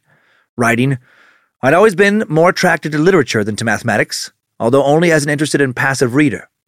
Then came the dire, the need to write, in verse if possible. I even wrote an entire collection of poems and won first prize in a poetry competition. While at the Catholic boarding school, he caused a scandal by taking part in communion for six months without being baptized. Oh my God, they should have killed him. No, he also says that uh, he was nine years old when he went through puberty, saying, I enjoyed it very much. and discovering unknown and secret pleasures which no other nine year old in the dormitory seemed yet to know about, was some consolation for my incomplete solitude. So he was horny at a very young age. He's 75 now and still seems very horny. I think this horniness has been the primary motivating factor for him to create uh, the religion he did. His grades improved in boarding school, and his mother withdrew him and put him back in school in Ambert. But then he got so interested in some girl his age named Bridget. Little girl, this little horn dog's grade slipped, and the next year he was uh, back in a boarding school. This time the small village of uh, Kunya or Kulha. I don't know. There's no pronunciation, guys. It's a tiny village. Just half an hour down the road from Ambert. He says the school here was worse than the one at uh, Puy-en-Velay writing, We were all crammed into a tiny, tiny dormitory that was barely heated. And worst of all, there was virtually no discipline. So the biggest and strongest boys enforced their own law. I think that's where I developed such a hatred of violence. One day he couldn't take it anymore and he ran away. He said no one noticed at first. I didn't, I don't know, sad. He didn't have a lot of friends. By the time he was discovered by his principal, he had walked 10 of the roughly 30 kilometers to his mother's house. He was now kicked out, sent back to school at Ambert, where he could see his little girlfriend Bridget again. He started to skip school more and more shortly after he uh, returned home to avoid the priests who were hell bent on having him baptized, he said. But his devoutly Catholic mother decided she was going to let Claude decide for himself if he wanted to be baptized or not. At this point, almost as a teenager, or almost a teenager now, he, uh, he wants to become a garage mechanic, knowing that's important to racing. But his mom, not about to let him fuck off with his studies. She wants him to be an engineer. He rebels against his studies by brooding around writing poetry instead of going to school. At the age of 14, he's sent back to boarding school again, this time in Mont d'Or. Last stop kind of school, two hour drive west of Ambert that took kids that no one else would take. He wrote, I found myself in the company of a fairly interesting collection of dunces and hard cases. It was one of the latter, a typical boarding school big shot, who ended up being responsible for the direction I took during the next 10 years of my life. His name was Jacques, and he played the electric guitar, which quite impressed me. As soon as the Christmas holidays came, I got my grandmother to buy me a magnificent guitar, and Jacques taught me a few chords. Then I started setting my poems to music, and noticed that it was apparently very pleasing to those who listened. As soon as the summer holidays came, I began to enter some radio singing contests, which I almost always won. He's a fucking winner, you guys. Uh, we couldn't find evidence of any of these victories, but he really would become a professional musician later. And there's plenty of evidence for that. So, you know, I buy it. He, uh, he would write that women started to notice him now he was singing, hiding his shyness behind a guitar. And because almost all he thought about was girls, the guitar now becomes very important to him. Race car dreams can wait a few years. At the age of 15, 1961, Claude makes a big choice. He writes, One day I took my guitar under my arm along with a small suitcase, said farewell to the boarding school with its uninteresting studies, and hitchhiked to Paris. I had 2,000 francs in my pocket, a heart full of hope, at last, I was going to earn my own living, save up enough money to take my driving test at the age of 18, and become a racing driver. He said uh, he lost all his money, though, before he learned he could uh, earn a coin by playing music on the street. Then he did that. He was a busker for three years. Uh, eventually, uh, worked up into playing in cafes, cabarets. Another guy who wanted to be a rock star, who ended up becoming a prophet and having sex with his followers. Oh boy. Charles Manson, Dave Koresh, Father Yod, uh, Tony Alamo, uh, and now Claude Vorilhon. He slept anywhere and would often to, uh, have to pay more money to get a gig than the gig paid, he said, but he's, he's romanticized this. This is him again writing all this. Uh, we do know he gave himself the name of Claude Celler. Uh, Vorilhon had a passion for the songs of Belgian singer Jacques Brel, tried to imitate his singing style, writing, I began to win a lot of radio contests, and by singing in several cabarets, I was able to live reasonably well, and more importantly, to save up enough money to take my driving test at exactly 18, as planned. He was still pursuing the racing dream while moonlighting as a budding pop star. First, I had to make a name for myself in the hope of being hired by a major company. And for that, I needed to have a competition car, participate in some races independently, and if possible, win them. A racing car is very expensive, and I had to continue saving in the hopes of acquiring such a vehicle. I continued with my singing and trying to put some money aside. Many writer composer friends had made recordings and seemed to be making a lot of money from them. So I decided to try it, having by now more than 150 songs in my bag. The first recording firm that I approached offered me a three year contract, which I signed. The director of the recording firm was Lucien Morisse, a director of the radio station Europe Number One, which had launched a tremendous number of famous singers. My first record was fairly, success, fairly successful, and the second, thanks to a song called Le Miel uh, et la Quenelle, I don't know if I'm saying that part right, but it's Honey and Cinnamon, uh, was even more popular. It was often heard on the radio. But singing wasn't going to be for him, not professionally for very long. Although he says he was selected to be in a big song contest called the Golden Rose of Antibes, uh, Morisse came to him one day, his mentor, and said he was going to withdraw him from the contest. Claude believes in retrospect, that was because his alien guides didn't want him to focus so much on music. Don't become a famous artist. We need you for something else. Or it was because other musicians were better at music than him, more popular, or that. Uh, here's a song. You can decide how uh, good for your uh, uh he is for yourself. Here's a song of Claude's from 1967. Little ditty seems to have gotten some French radio play. The title translated to English is interesting. Sir, your wife is cheating on me. Croisez mais pas votre femme, je sais, jusqu'à l'endroit où vous rangez vos pantouflets, votre cache-nez. Depuis que nous nous connaissons, couru de vos nouvelles, avant vous et votre maison, toutes mes nuits étaient pour elle. Monsieur, votre femme me trompe. There was just a flute back there, but I thought it was a slide whistle for a second. I was like, oh, that's great. So I don't know. I guess he's pretty good. I have no perspective on this because uh, I don't fucking listen to this kind of music. 60s French folk pop, know, it's not a genre I gravitate towards often. Uh, not long after he dropped that hot track, Claude was married to his first wife, Marie Paul. Uh, Marie, Marie, Marie, Marie. Uh, according to Claude, they would not leave each other's sides, uh, you know, for many years after the day they met. Uh, Claude wrote that Marie's parents uh, forced the two to get legally married after being together only three months because they declared they would never get married religiously. Her family was very old fashioned, he wrote, and at first I prayed with them before meals.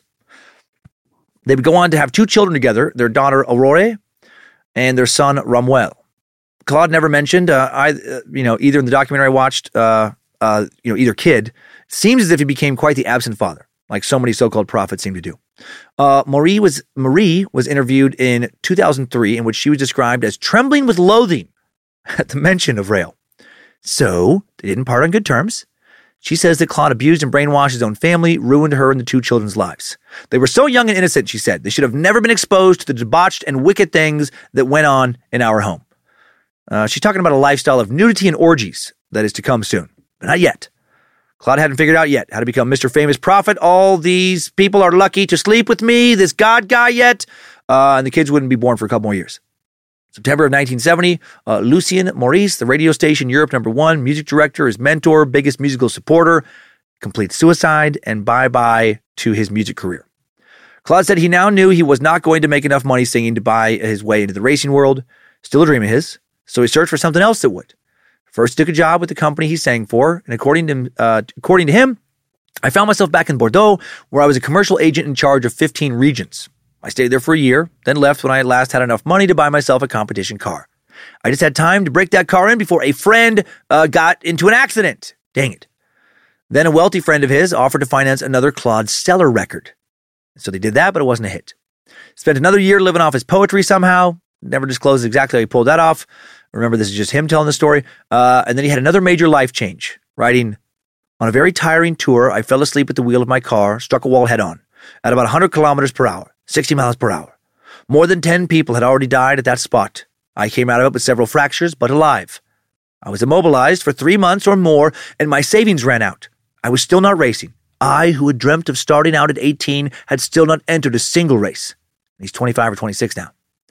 Uh, he was pissed at himself, felt he didn't know any more about how to be a race car driver than the excited droves of kids that all wanted to be dr- racers that lined up at the racetrack. But then he figured something out. He could write, he would become a race journalist and speak to those kids and figure uh, a different way into the sport. So he tried contacting a bunch of racing magazines, but uh, no one was hiring. He wrote, I noticed a small advertisement then in the motor section of L'Equipe uh, from someone looking for photographer reporters. No experience required.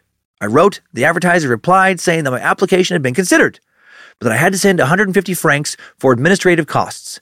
In exchange, I would receive some film to make a test report on a subject of my choice. I sent the money, got back the film, wrote the report, his report was about auto racing, of course. Uh, he received a call from what he thought was the head of a publishing company uh, that he placed uh, that placed the advertisement. The man seemed interested in his ideas about the creation of a sports car magazine intended for young people, uh, you know, who hope to become race car drivers. Offered Claude the job as editor in chief of this new auto magazine. Showed him the factory that he was buying to a house, the printing office in Dijon. Claude thought all this, you know, is fucking great. He's going to cover races. He's going to participate in them. Uh, he's going to run his new partner's race competition department. Uh, this is the answer to all his, you know, uh, prayers. Week after the phone call, Marie and Claude they moved from Paris to Dijon, a four-hour drive away in southeast France. But the move did not work out as planned. Turned out that the head of the publishing company, who's supposed to be a rich guy, was actually a guy who just got out of prison, had no money. He scammed upwards of 500 people like Claude, from anywhere uh, between 150 and 300 francs. He wrote, I had worked two months for nothing, found myself full of ideas, but penniless. This time I decided to make a start alone in the great world of publishing. I moved to Clermont-Ferrand, a city of about 150,000 near where he grew up, uh, close to my mother, who was then looking forward to becoming a grandparent very soon, and started my own publishing house to produce a magazine my own way. This magazine was soon born, thanks to a printer who also loved sports cars and who agreed to take the risk of extending me credit, though I could not give him any form of guarantee. Uh, in his book, he writes that the magazine was called Autopop. It quickly took off and soon became one of the leaders in that field. At the same time, he started to race, test drive new models of race cars. He was fucking loving it. He goes, At last, my dream was becoming a reality. And what is more, I found from the start that I was a gifted competition driver, gaining many victories with cars that were unfamiliar to me. And no one has been able to verify that he won any races, but uh, who knows? Uh, for three years, he lived like this, but then in the winter of 1973, everything changed again he would meet a little four foot green alien with long dark hair. Fuck yes, about time we reconnect with aliens. The Raelian website describes this monumental, earth shattering event as follows At the age of 27, on the morning of December 13th, 1973, while he was still running his successful racing car magazine, Rael had an extraordinary encounter with a human being from another planet at a volcano park in the center of France known as Puy de Lassolas. This extraterrestrial gave him a new detailed explanation of our origins and information on how to organize our future, as recorded in the book Intelligent Design, which you can purchase here. After six consecutive meetings in the same location, Rael accepted the mission given to him to inform humanity of this revolutionary message and to prepare mankind for to welcome their creators, the Elohim, without any mysticism or fear, but as conscious and grateful human beings. Rael describes the incident in multiple books, and it is as cliche as it gets. Between December 13th, 18th, uh, the familiar Elo- Eloha, his term for the single form of uh, Elohim, showed him the symbol of his future cult, right? The very tasteful Nazi Jewish hybrid logo, which apparently was engraved on the alien spaceship and emblazoned on his spacesuit. Yahweh the alien, Jesus' dad, then told Claude it meant as above, so below, right? Very common popular occult saying.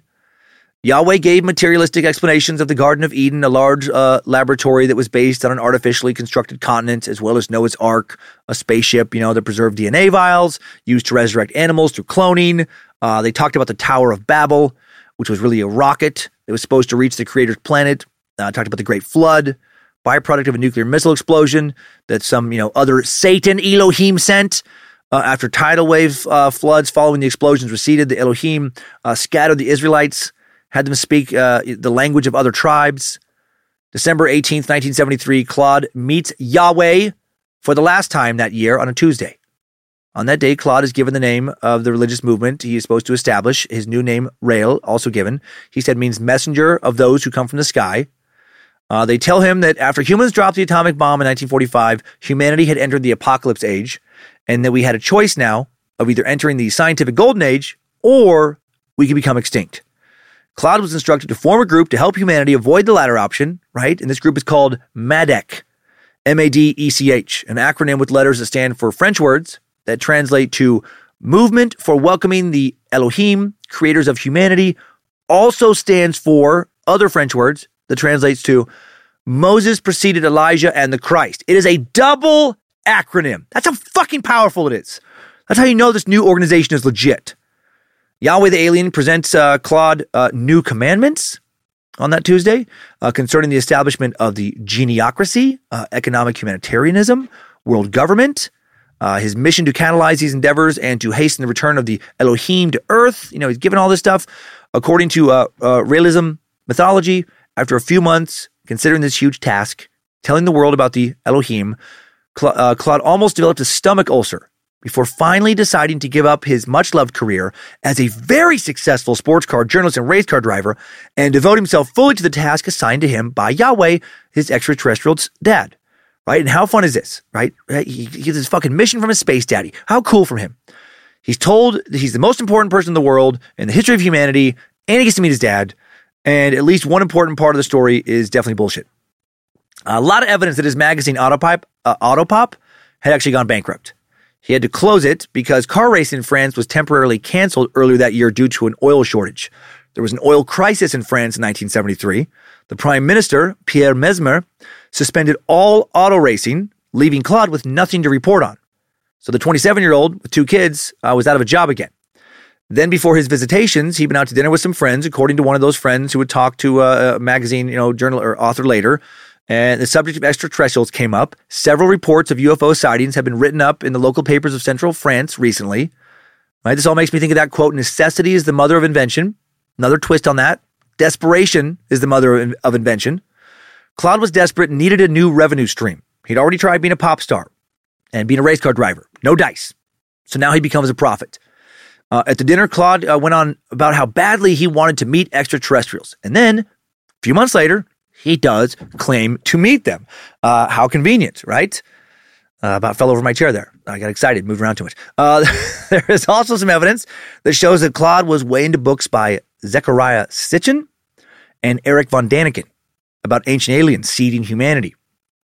And that uh, he had also read a French sci fi comic book at a friend's house that basically described his experiences that he would claim he had with the Elohim almost exactly. So a bit suspicious right? A lot of uh, uh, people, you know, uh, have accused him of plagiarism. We met both Sitchin and Däniken in the Ancient Aliens and Ancient Sumerians Suck, that uh, episode 255. After his alleged series of encounters, Claude decides to take his notes to a publisher. After not getting a satisfactory reply, he asks for his manuscript back, but then he's offered a spot on a popular TV show at that time called Great Chessboard, presented by Jacques Chancel. He was the director of a book series at the publishing house that had received his manuscript. He expressed a liking for the script, uh, whether uh, anyone believed it or not, Claude recalled. So the newly Christian Rael tells his story now to a TV audience. While the guests in the audience did laugh quite a bit, uh, lots of letters were written in making fun of poor Claude, who was just trying to save the world. Oh my God! He didn't ask to be new Jesus. Alien Daddy told him it was his job, cut him some slack. Uh, some people thought he was speaking the truth. Why? Well, because some people are crazy. We know that. Uh, also, the ancient alien theory happened to be very popular in France this time. People wanted to believe this shit. So this appearance gives Claude confidence in the document he's produced, which would now become his first book, the book which tells the truth. How do you know that a book is true when it says it in the title? According to Claude, his wife offered to leave her stable nursing job to help him publish his exceptional document. Everyone's fucking pumped.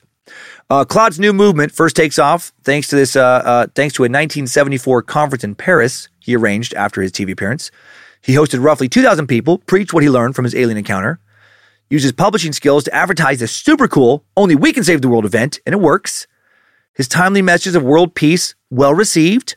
Uh, Rael tells his new followers that the world is sick, right? It's his job to help heal it, to purify it. He's very important.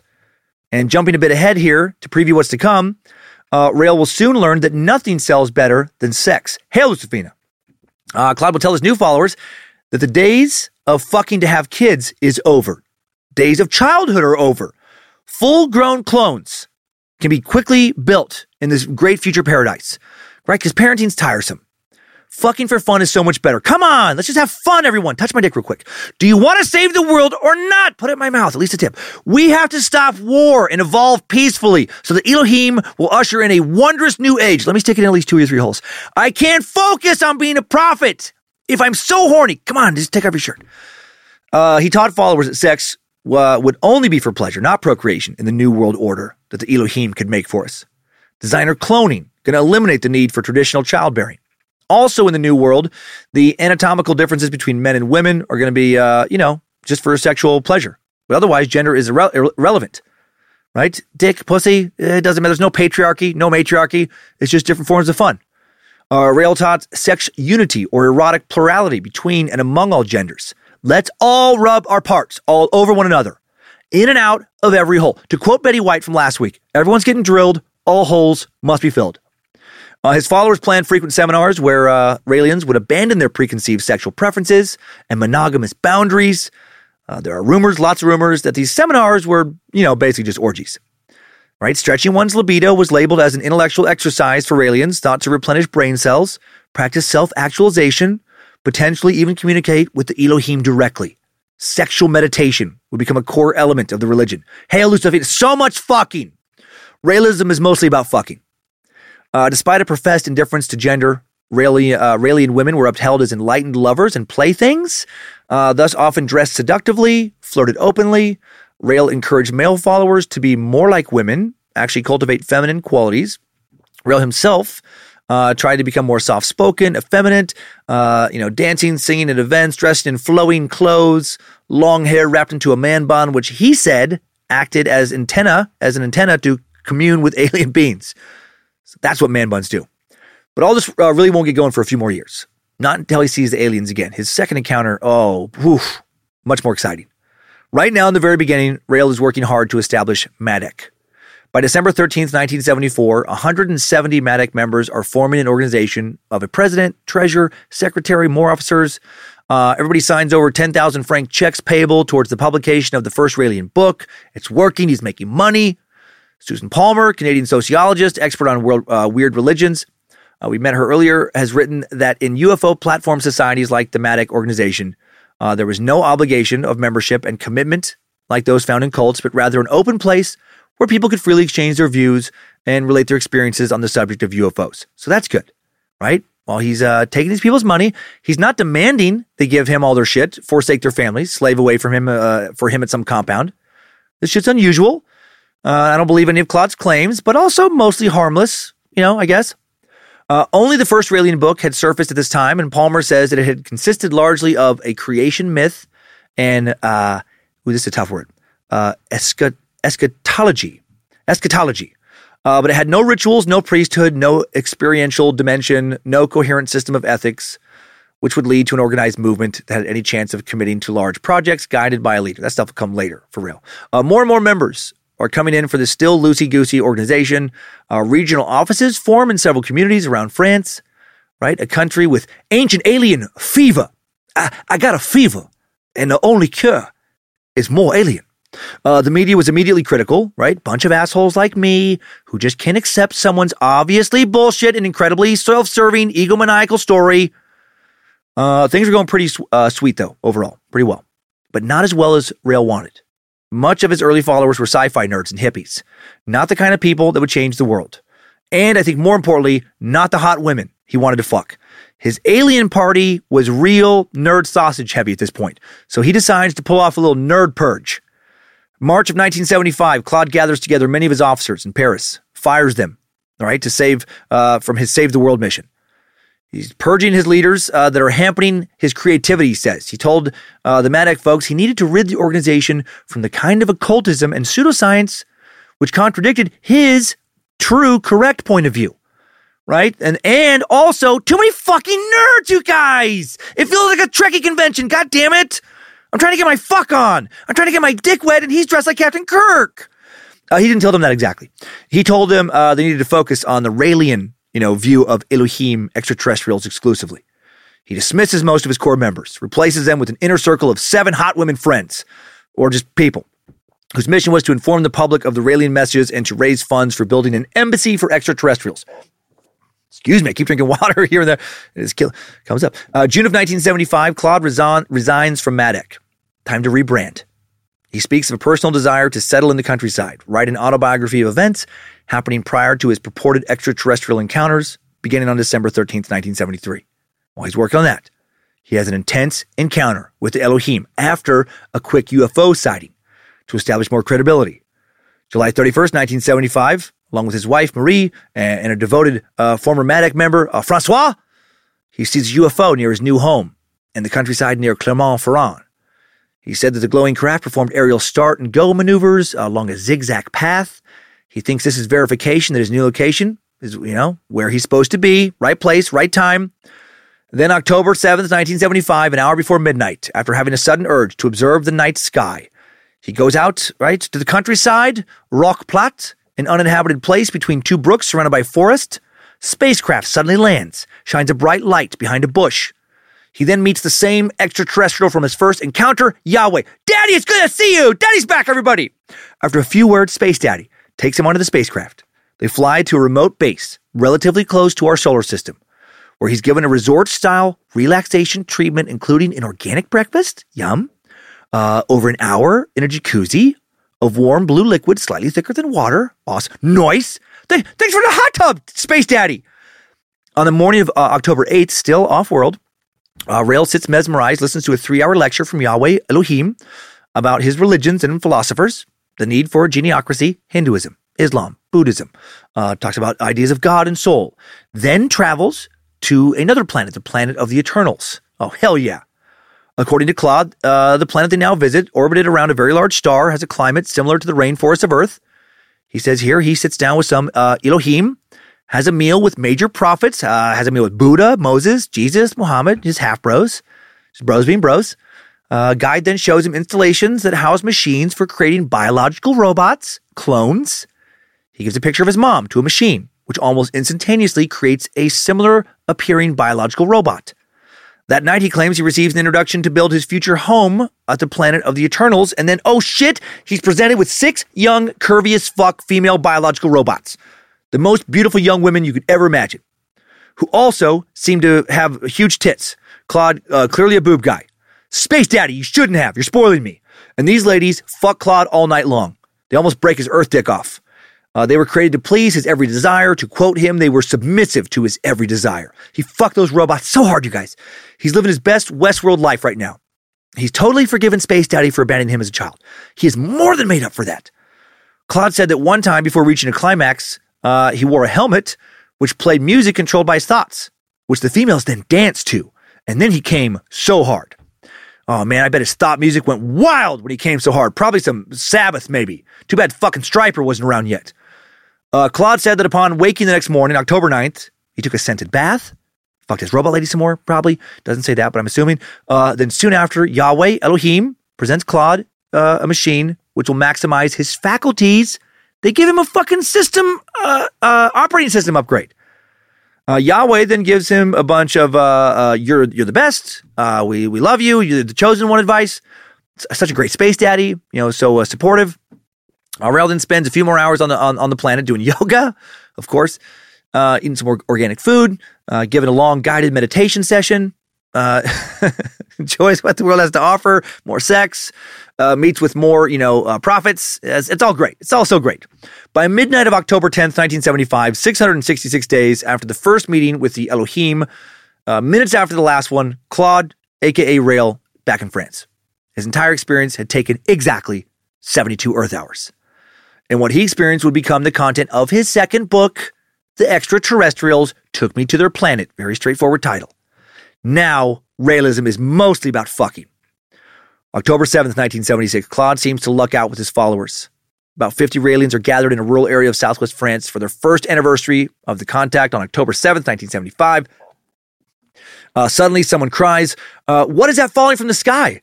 Great flakes were falling from the near cloudless sky, he wrote.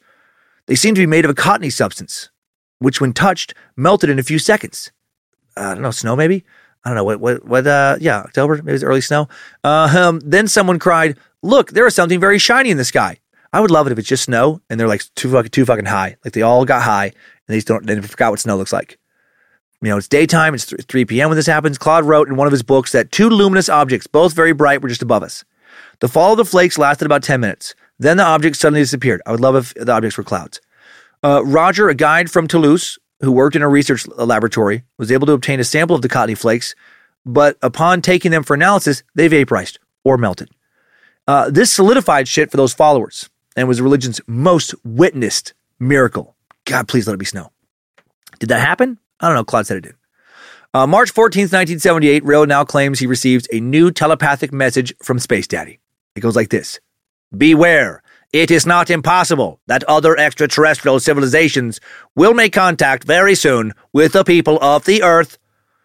I imagine that's how they talk. They are people we have also created scientifically in another part of the universe, and with whom we maintain presently no direct communication for reasons that we cannot explain to you without creating a serious imbalance. You must simply know that we are counting on you to reveal to those people their true origin, for they are your brothers from space, and like you are looking for their creator. Tell them the truth about their creation by revealing to them the book which tells the truth and the message of October 7th of year 30 of the age of apocalypse. Uh, this is the only message Rael had received telepathically in three years. He said that uh, all men should know, or nearly all, uh, you know, they should already all know that what they needed to know from the first two messages. Also, 1978, uh, Raelians have a conference for the French press announcing their vision for a worldwide political movement, right? About the geniocracy. Almost no one attends. of course not. There's people like, no, we're not going to that. Uh, but then in March of 1978, one of their members is voted onto the city council of Sarlat, a small town in southwestern France. Now they have an important government in on their side. Small town city council official. Now they're going to be taken seriously. Despite having a member as a high ranking government official, due to the authoritarian nature of the geniocratic model of government, uh, the Raelians are considered a cult at this point, thanks to their swastika logo as well, and the police seize documents from Rael's home as well as from the homes of other Raelians. Oh well. Uh, the cult continues to grow, even if the authorities aren't respecting them. Uh, how much is never revealed in sources. Hard to get uh, concrete numbers about membership. You know, again, they'll claim over well over 130,000 at one point, ah, but I doubt it. 1979, new members of the Raelian movement now asked to sign an act of apostasy, as we talked about earlier, right? Got to get rid of your old religion, get more serious. Uh, also, sign uh, a contract permitting a mortician to cut a piece of bone from their foreheads uh, when they die, because that's their third eye. And that specimen is going to be stored in ice in a Swiss facility until the Elohim return, because they might want to use that to fucking clone them, bring them back totally.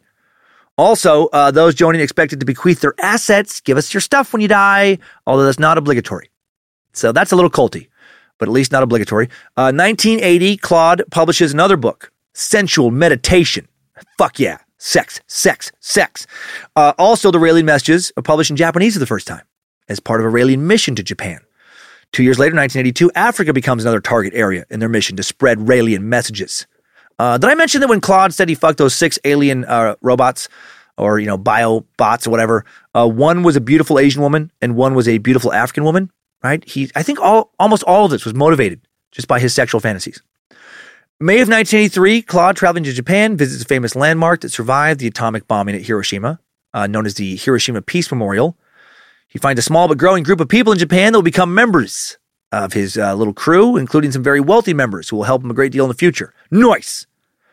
1985, Rael and his first wife, Marie, get divorced. She has had enough of this alien pseudoscience sex cult bullshit.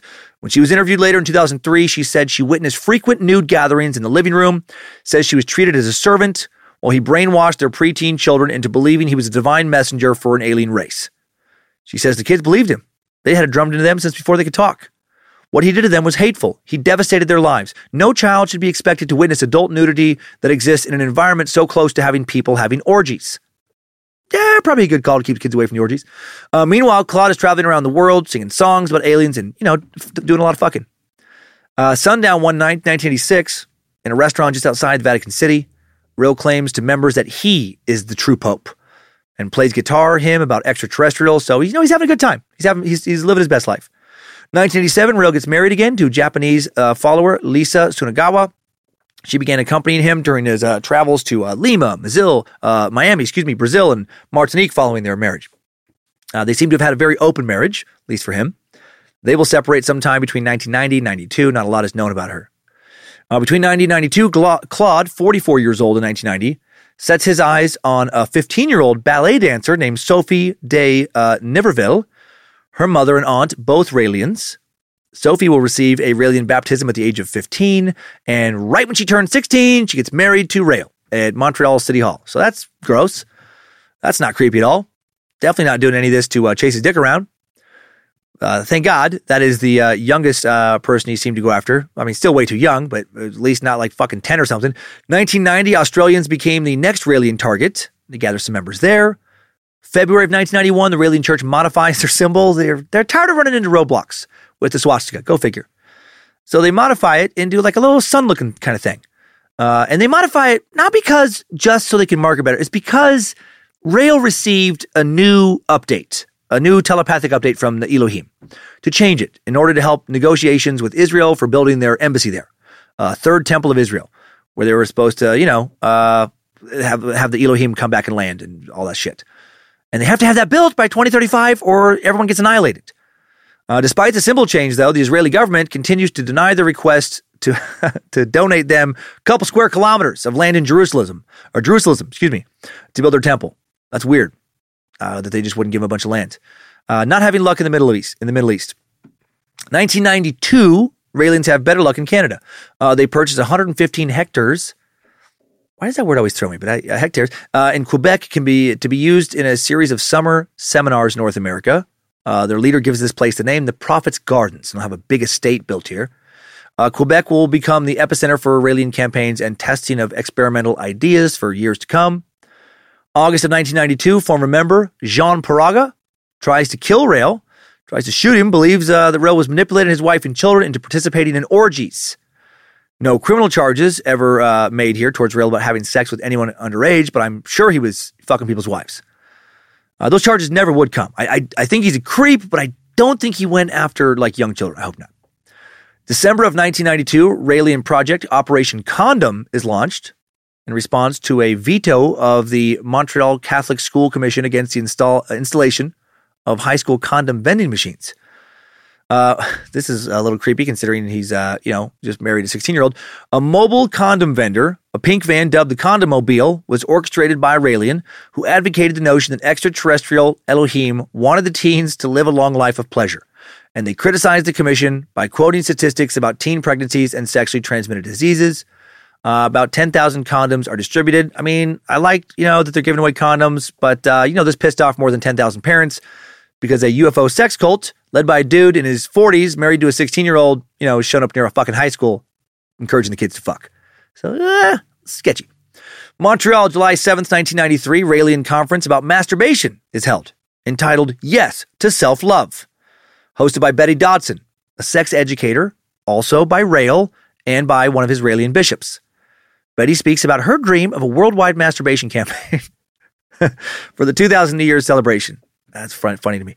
Uh, God, just if, if we, if everyone, if the whole world could get together and diddle and jerk, God, it, would solve everything.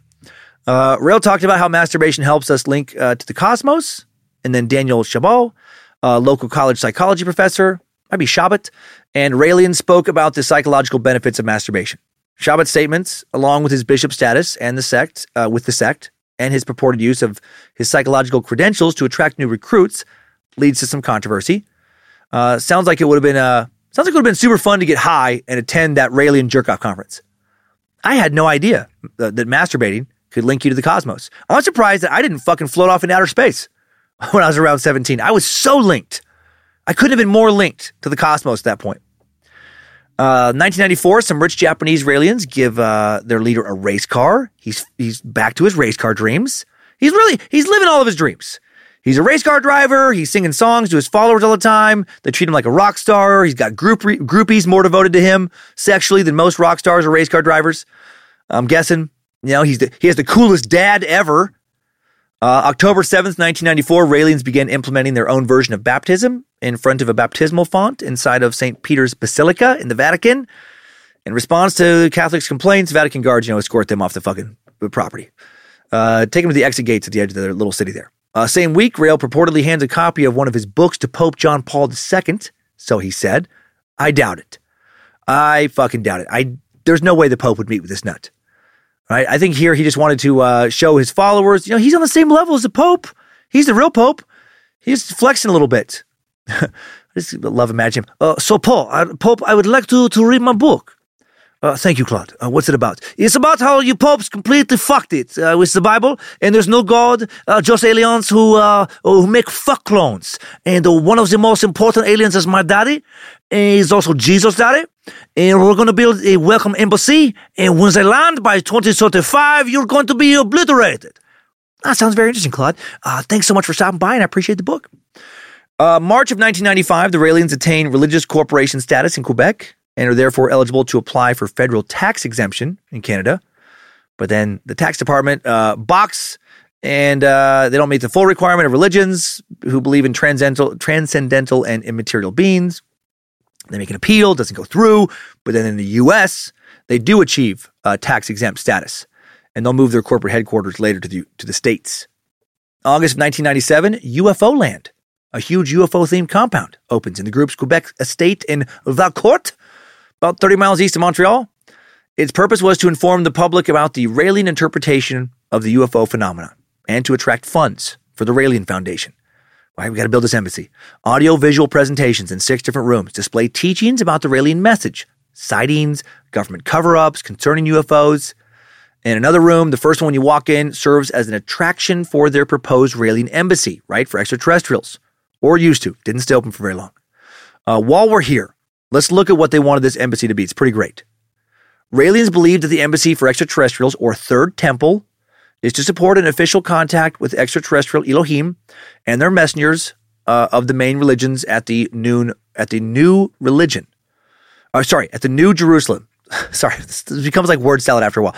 Uh, so it has to be super fucking sci-fi looking and cool as shit, right? The last thing you want is for aliens to show up and laugh at your temple, and then Earth just gets obliterated. No way, Jose. Nah. Uh, the International Raelian Movement envisions having an entrance with uh, an aseptic chamber leading to a conference room for 21 people, as well as a dining room, same capacity. In the plan, seven rooms for the purpose of receiving human guests into the embassy. The embassy building, along with a swimming pool, Elohim love to take a dip in their fucking pool. Everyone knows that. And the pool will be in the center of a large park and protected from trespassing by a wall, a maximum of two stories to surround the entire complex, uh, its cir- circumference. Got to have a wall, right? The Elohim, they love a swimming pool. They hate trespassers sneaking in and dipping in their pool. Get out of here! We're trying to fuck our clone bots in the pool, and you're killing the vibe. God, we're gonna have to obliterate you now.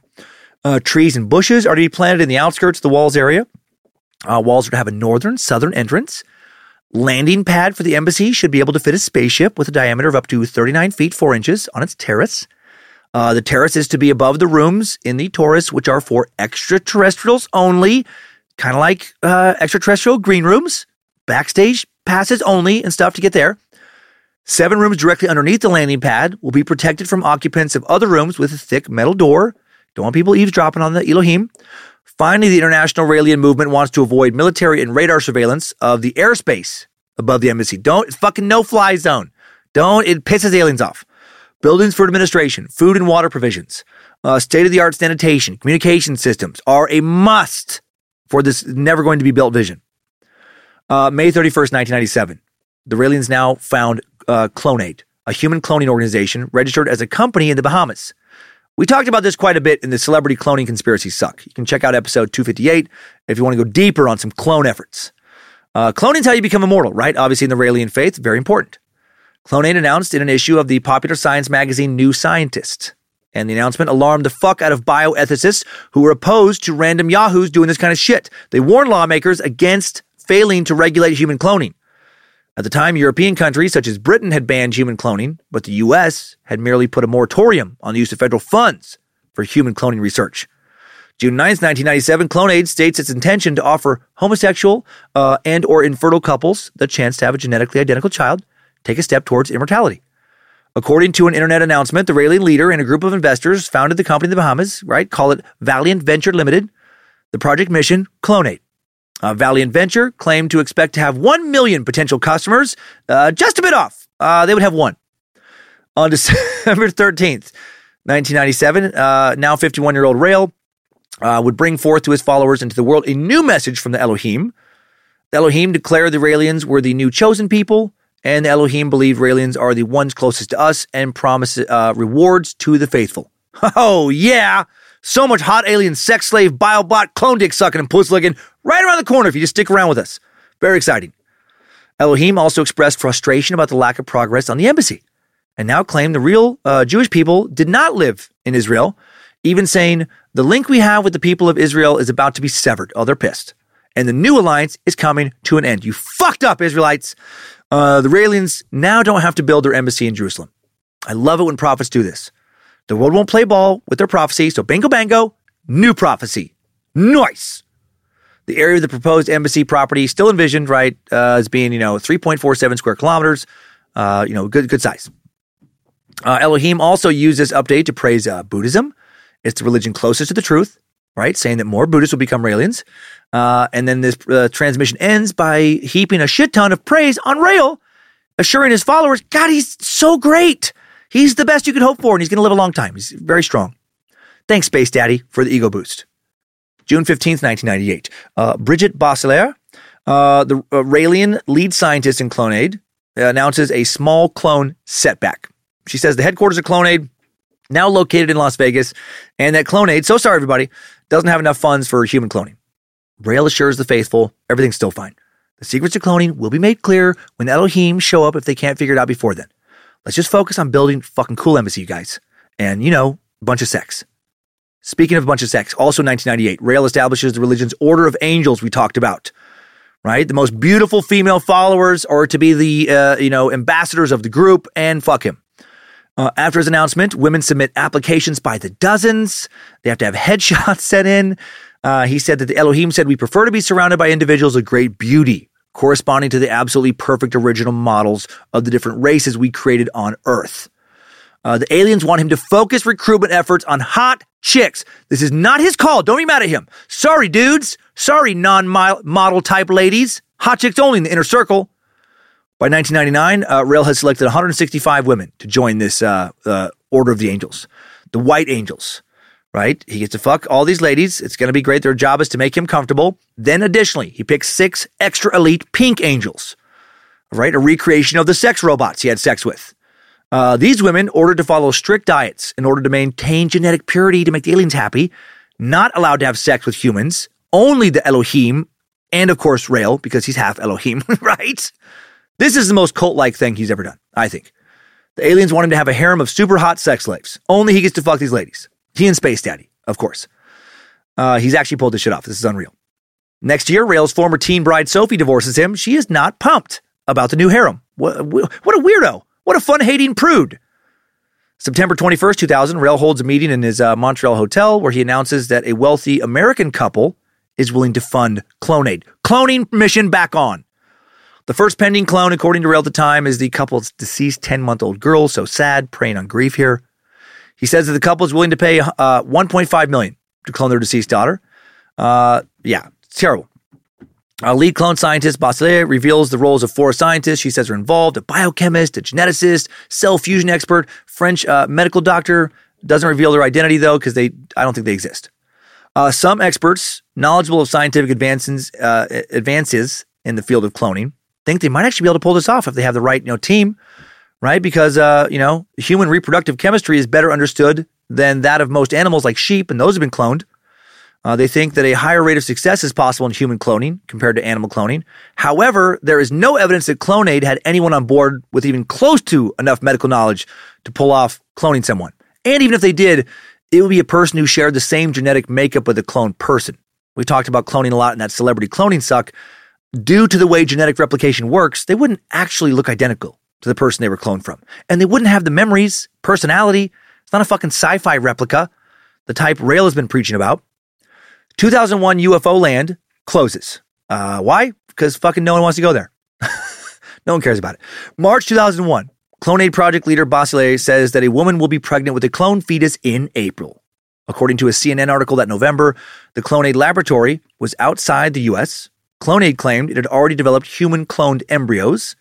Due to Clonaid's association with Raelians and the lack of evidence for cloning, authorities remain skeptical as if they as their as to their ability to pull this off, which they should have. They, they were not. Uh, plus, the Raelians, you know, were keeping their lab a secret. Spring of 2001, the FDA, uh, their Office of Criminal Investigations, inspects Clonaid's lab in the small city of Nitro in West Virginia. This is so great. We talked about this in the celebrity episode. It was located inside a rented room within a former high school. Staff scientists reviewed the lab's research documentation, found it inadequate. Uh, the entire work of the lab was the work of a lone grad student extracting ovum from cow ovaries from a slaughterhouse. Yep, just one employee, non scientist graduate student who was deemed, quote, woefully unprepared. the FDA immediately determined that this environment was hardly ideal for advanced research. They wrote in their report about insects flying in through open windows, possibly from a nearby barn. The officials said this was no place where sterile conditions could be had. The FDA did note that equipment in the lab was state of the art and had been bought by Mark Hunt, right, the former West Virginia state legislator, the guy who gave him 1.5 million. Following investigation of the uh, following investigation of the West Virginia lab, Mark Hunt agreed to not continue with his cloning efforts. So so sad. Uh, and how pathetic was this fucking clone lab? and the celebrity cloning suck, I named that lone grad student Todd, right? Remember Todd? Remember after being shut down, he struck out on his own, opened Todd's Clone Shack? Let's see how business has been at Todd's Clone Shack in uh, recent months. Today's Time Suck is brought to you again by Todd's Clone Shack. Todd's former lab in the Baylor Biotech Medical Plaza, right off the old Spanish Trail Highway in Houston, Texas, sadly closed down for health code violations. But now, Todd's back. Todd has a new location in Boise, Idaho, across the street from the Chuckarama Buffet on West Overland Drive. He's in a horse trailer parked between the Panda Express and Ocean Nails and Spa. Inside that trailer, you'll find Todd tirelessly working on clones by himself, seven days a week, 12 hours a day. Call 1 800 My Clone to get a hold of Todd. If he doesn't answer, well, he's probably busy cloning. Todd can take care of all your clone needs. He's got beakers, a lab coat, a master's degree in sociology, pretty clean horse trailer. Uh, he's $500 away from owning it outright. He's got a bachelor's in criminal justice. He's got uh, several notebooks, a lot of pens, petri dishes, quite a few animal parts, mini fridge, and some kind of thing he bought at a Star Trek convention. He's calling a clone tank. So call, make an appointment, and have yourself cloned, or clone your kid, or make a fuckbot sex slave clone that looks kind of like uh, Rosario Dawson, or maybe Penelope Cruz or Blake Lively. Todd's Clone check. if it's got bones, he'll try and make clones. Uh, so that was fun to do. Uh, I love how fucking low rent their clone lab was. I love that they actually did have one sad grad student trying their best. So crazy. They might have actually thought this could work. Uh, July 2001, the Raelians do something good. They protest on the streets of France, handing out leaflets to protest uh, 100 child molesters in existence among Roman Catholic clergy in France. They recommend that parents should not send their kids to Catholic confessions anymore. The Episcopal Vicar of Geneva sues the Raelian Church for libel, uh, does not win. So they uh, you know, protest them as well. I mean, uh, all right, you know, they fucked up with uh, cloning claims, but this protest, I like it. You know, I think uh, the members of uh, some of these churches sort of boycotted going to these churches entirely until all the information was released regarding hi- hiding child molesters to state prosecutors. Purge yourself of those sins or crumble into dust. Late 2002, Clonaid's branch in South Korea, Biofusion Tech, now it says a woman become has become pregnant with a clone. Nothing more than another publicity stunt. They cannot clone shit. November of 2002, there was an assassination attempt on Rael. Not really. Uh, not this time. Mentally ill man breaks into one of the group's properties in France, damages some stuff. Uh, Rael says that this assassination attempt is part of the Abraham Project, a joint operation between the CIA and French intelligence spe- uh, agencies to assassinate him using schizophrenics directed through mind control. Totally, that makes sense. And when that didn't work, I guess they just abandoned the Abraham Project. Uh, maybe they remember that no one important actually cares about Claude. Uh, December 26, 2002, Bridget Boisselier announces the birth of baby Eve, human clone. Uh, gets a bunch of media attention. Uh, you know, ethical debate. Claims of it being a hoax, and it is. Another publicity stunt. Clonaid does not show verifiable evidence of this cloning, despite claims they will do that within days of the announcement. Right? There is, yeah, no evidence still that Eve ever existed.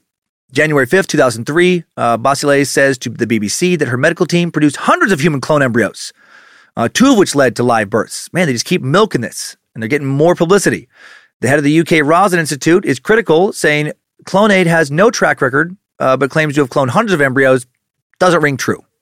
A Raelian spokeswoman from Japan then claims that a baby boy has been cloned from a comatose two year old uh, of a Japanese couple who was born the previous day. Again, not true, but they get more conferences out of it, getting their name out there. Uh, the Raelian movement promotes 2004 as the year of atheism by creating the website thereisnogod.com. Ridiculous, uh, because, you know, they're not atheists either. Uh, not really. February 2004, Clonaid now claims that a six clone babies born in Australia, they just will not shut the fuck up about clones. March 2004, Clonaid claims that eight extra baby clones have been brought to term. There's 13 baby clones now. So many fake clones. October of 2004, struggling to get more clone publicity, uh, Rael goes back to sex sells advertising. And the 58 year old now poses with his pink angel sex slaves in an issue of Playboy. Since its leader's first abduction, Raelism has waffled back and forth between the overt objectification of women and convenient empowerment of women. They've campaigned against female genital mutilation. They've uh, appointed women to powerful leadership positions as clergy and organizers. And their leader has a gaggle of young sex slaves who must adhere to strict diets and satisfy his every fucking whim. It's a weird line they walk. 2006, the Raelian movement launches a public fundraising effort, Clitoraid, to pay for repairs of clitorises, right? We talked about that uh, for women in Burkina Faso, uh, the home of the biggest Raelian community in Africa, where excision is rampant. Uh, Raelian members raise money for clitoral reconstruction surgeries by putting money in a quote clit box kept on their uh, bedside tables every time they have an orgasm, which I think is pretty cool actually. To their credit, they do build a clitoral reconstruction center uh, and they get surgeons to volunteer their time, and 25 women get their clits restored before the government shuts down the center for not having their credentials. Uh, the surgeries, though, do seem to have been successful. So the, those weirdos, you know, have done some pretty good stuff here and there. Uh, they've also been, as I said, you know, super pro trans rights for the entirety of their existence. Uh, in the Raelian village near this surgery center, followers would wear colored bracelets. The colors would signify what their sexuality is heterosexual, homosexual, polyamorous. Uh, also, only interested in one partner, not interested in any partners, you know, uh, multiple partners, etc. As long as everyone is an adult and consenting, there is no judgment there. And I do feel like a lot of their views on sexuality are, are pretty good. I like the honesty of it. I don't, you know, uh, you know, you can just be like, I don't like monogamy. I don't like sex at all. I like sex with men, women, both. I like group sex, one on one. Uh, love that they were wearing bracelets, just advertising who they were. Refreshing level of honesty. Uh, 2006, the group claims that more than 60,000 total people have been baptized since they formed in 1974. February 2007, the Raelian movement puts up for sale their UFO land headquarters. Right, they'll sell it to next year.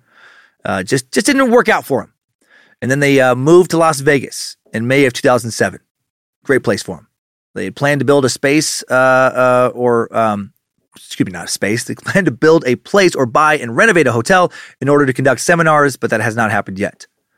October 7th, 2010, in Japan, the first Raelian temple is created near uh, Narita, Japan. It's called uh, Korindo, which means light coming from the sky. About 1,500 devout Raelians uh, apparently do their Raelian stuff out there. And the whole thing was paid for by one of Rael's longtime wealthy Japanese followers. 2014, the church organizes a march to New York City in which dozens of women bare their breasts, right? Go Topless Day goes viral. Uh, more publicity. It appears on the surface to advocate a worthy cause, desexualizing the female body, thus creating a safer public environment for women. But is that why they did it? Or does Rael just want to see more titties? Because he's a very horny dude. I'm 100% for free the nipple. I think women should be able to go bare chested anywhere a man can. It would be liberating. And also, full transparency. Uh, I just love seeing women's breasts, right? They're super great. They can really turn your uh, mood around. I think that was probably his motivating factor. He just wanted to see more boobs. Uh, September 2018, rapper Kid Buu claims he was a human clone produced by Clonaid. And, you know, that was just a blatant publicity stunt again. I don't think Kid Buu knows much of anything about the Raelians, other than they're associated with Clonaid. Uh, Rael and Raelians no longer claim any connection to Clonaid by this time, by the way. And then on December 25th, 2020, on the 74th anniversary of Rael's conception date, one of his prominent followers writes a letter to President Trump to release all files on UFOs. And I do not think the letter quite made it to the president's desk. So what are the Raelians up to now? From what I can tell, the Pink Angels seem to be still fucking their leader, who's now 75. Uh, he and his followers still talk a lot about building that embassy to welcome the Elohim by 2035 so we don't get obliterated. Uh, they're looking at maybe Hawaii now. Seems to me like Rael is just trying to keep this party going, right? This little sex and worship me party going until he dies. He's almost there. Uh, some cult experts interviewed in, the, in that recent doc seem to think that when he dies, ah, his UFO religion is probably going to die with him. Let's pop out of the timeline now. Uh, talk about all this just a bit more. Good job, soldier. You made it back. Barely.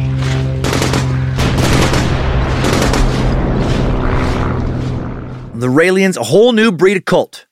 Claude Maurice Marcel Vorilhon, uh, living the dream, right? For many men, he's in his mid 70s, still running around with gorgeous women with their, uh, with their tits out all across the globe, living in nice homes, uh, paid for by wealthier followers. Many of these followers uh, have seemed to support him, at least partially, because they believed in his mission to clone humans in some kind of sci fi movie way that could create true immortality for them. That, of course, has not happened and won't, might not ever be possible. Uh, recreating true identity, right? Memories, personality, all that. A lot of scientists don't think that's ever going to be possible. I like to think it is, but only because I'm a sci fi nerd and I want it to be true. But even if it is going to be possible someday, not possible now, uh, some version of Todd, the Clonaid grad student, sure as shit not going to pull it off. Has Claude conned his followers with all this clone stuff? Or does he think that the right follower can actually pull it off? What does he actually believe about all this? Right? His group has raised supposedly tens of millions of dollars to build his Welcome Back to Earth Aliens Embassy Center, but they haven't broke ground yet. Right? Where's the money gone? Funded the nonstop sex party of Claude's life? Is old Claude Maurice Marcel fleecing the fuck out of his followers? Is he mostly good? Mostly bad? He told his followers that his order of angels had to be hot women because the Elohim, quote, prefer to be surrounded by individuals of great beauty, and that they're, uh, you know, trying to get humanity back to its original beauty, the beauty of the prototypes they'd created for each human race. But if that was true, why couldn't they just fucking build some new ones with their handy dandy clone machines? They could make a hot person out of a piece of sand. They could. Hard not to see that as anything but this dude just wanting to fuck as many hot women as possible. The whole marrying the 16 year old, the orgies his ex wife talked about, the inner circle of six pink angels who can only fuck him. Hard not to see this guy as being manipulatively uh, sexually, or as anything but being manipulatively sexually predatory. Watching him interact with new members uh, at a recent ceremony in that 2020 documentary film, uh, there's a scene where he hugs new members for the first time, and it's obvious he's a creep. He hugs young, attractive women much longer than anyone else, comments on their beauty. Meanwhile, he says nothing to men at all, seems annoyed they're even near him. Seems like the whole thing, this whole thing is mostly about Rael getting his dick wet. He wanted to be a rock star, race car driver. Those two careers, uh, to me, read as the kind of careers that a dude who really wants women to think he's cool would want. Uh, girls did not think he was cool when he was a kid. He admits that.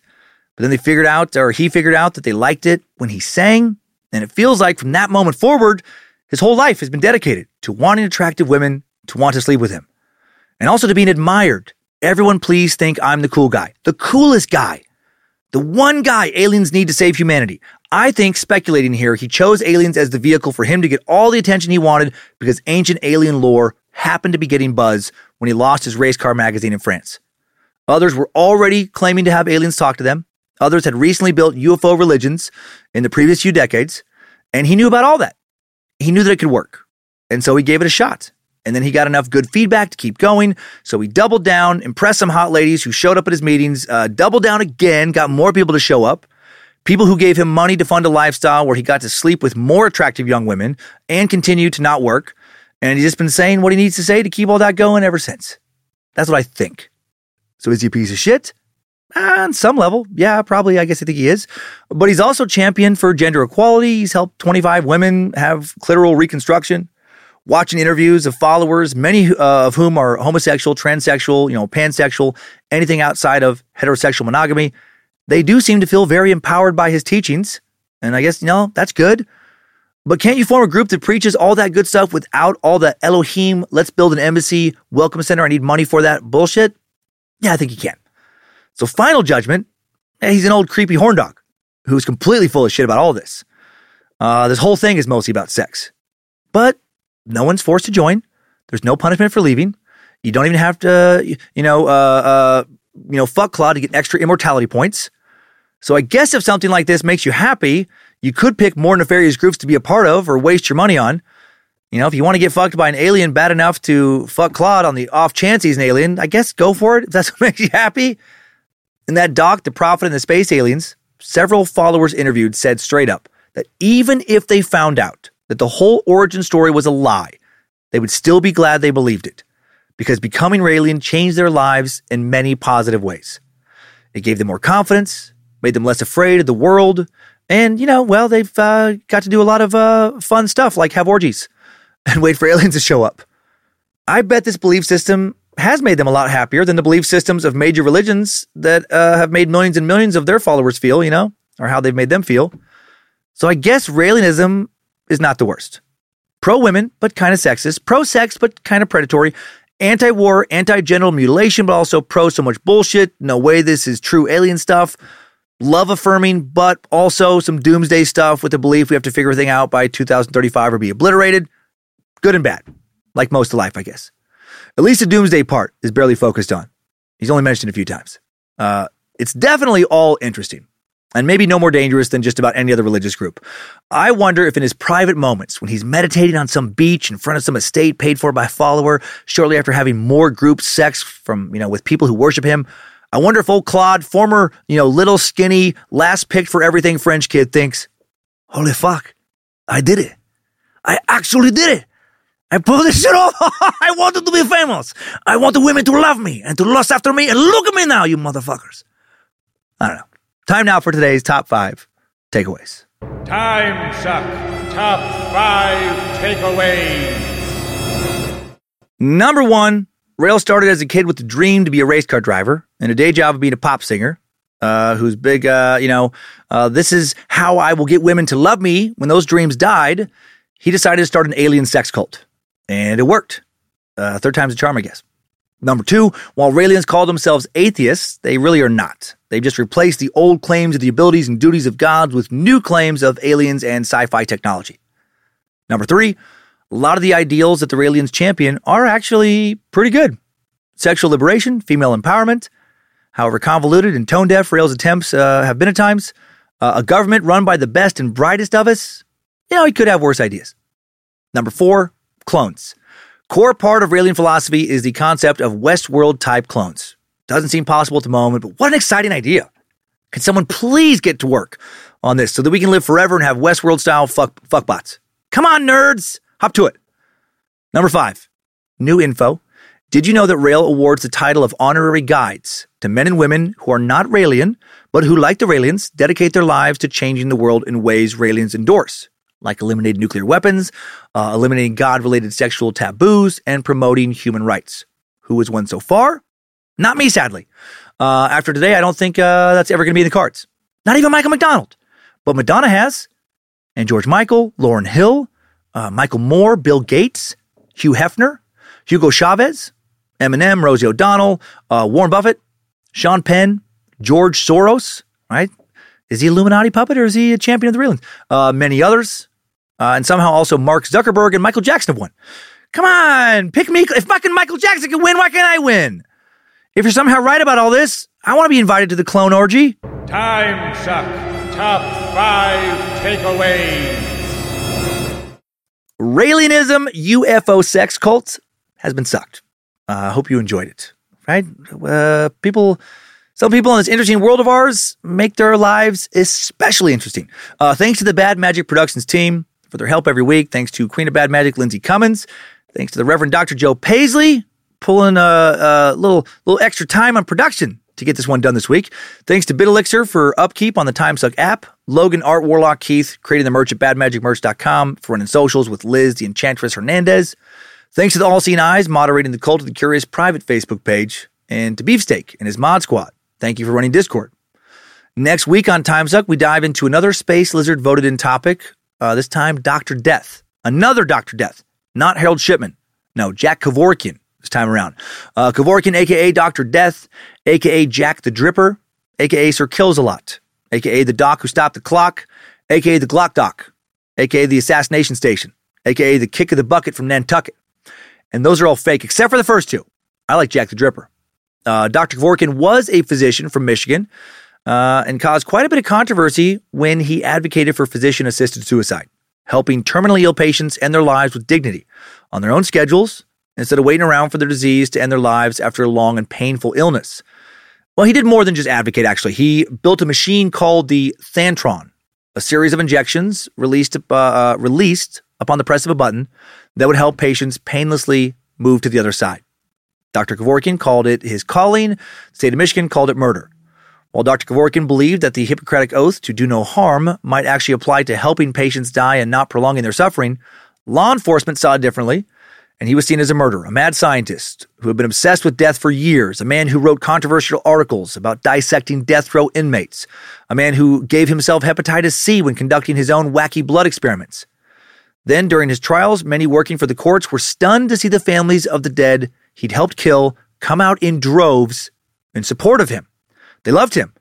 They said he'd helped, uh, you know, them uh, beyond what the medical establishment would do. That he provided true compassionate care. That he was a model doctor. So who was he?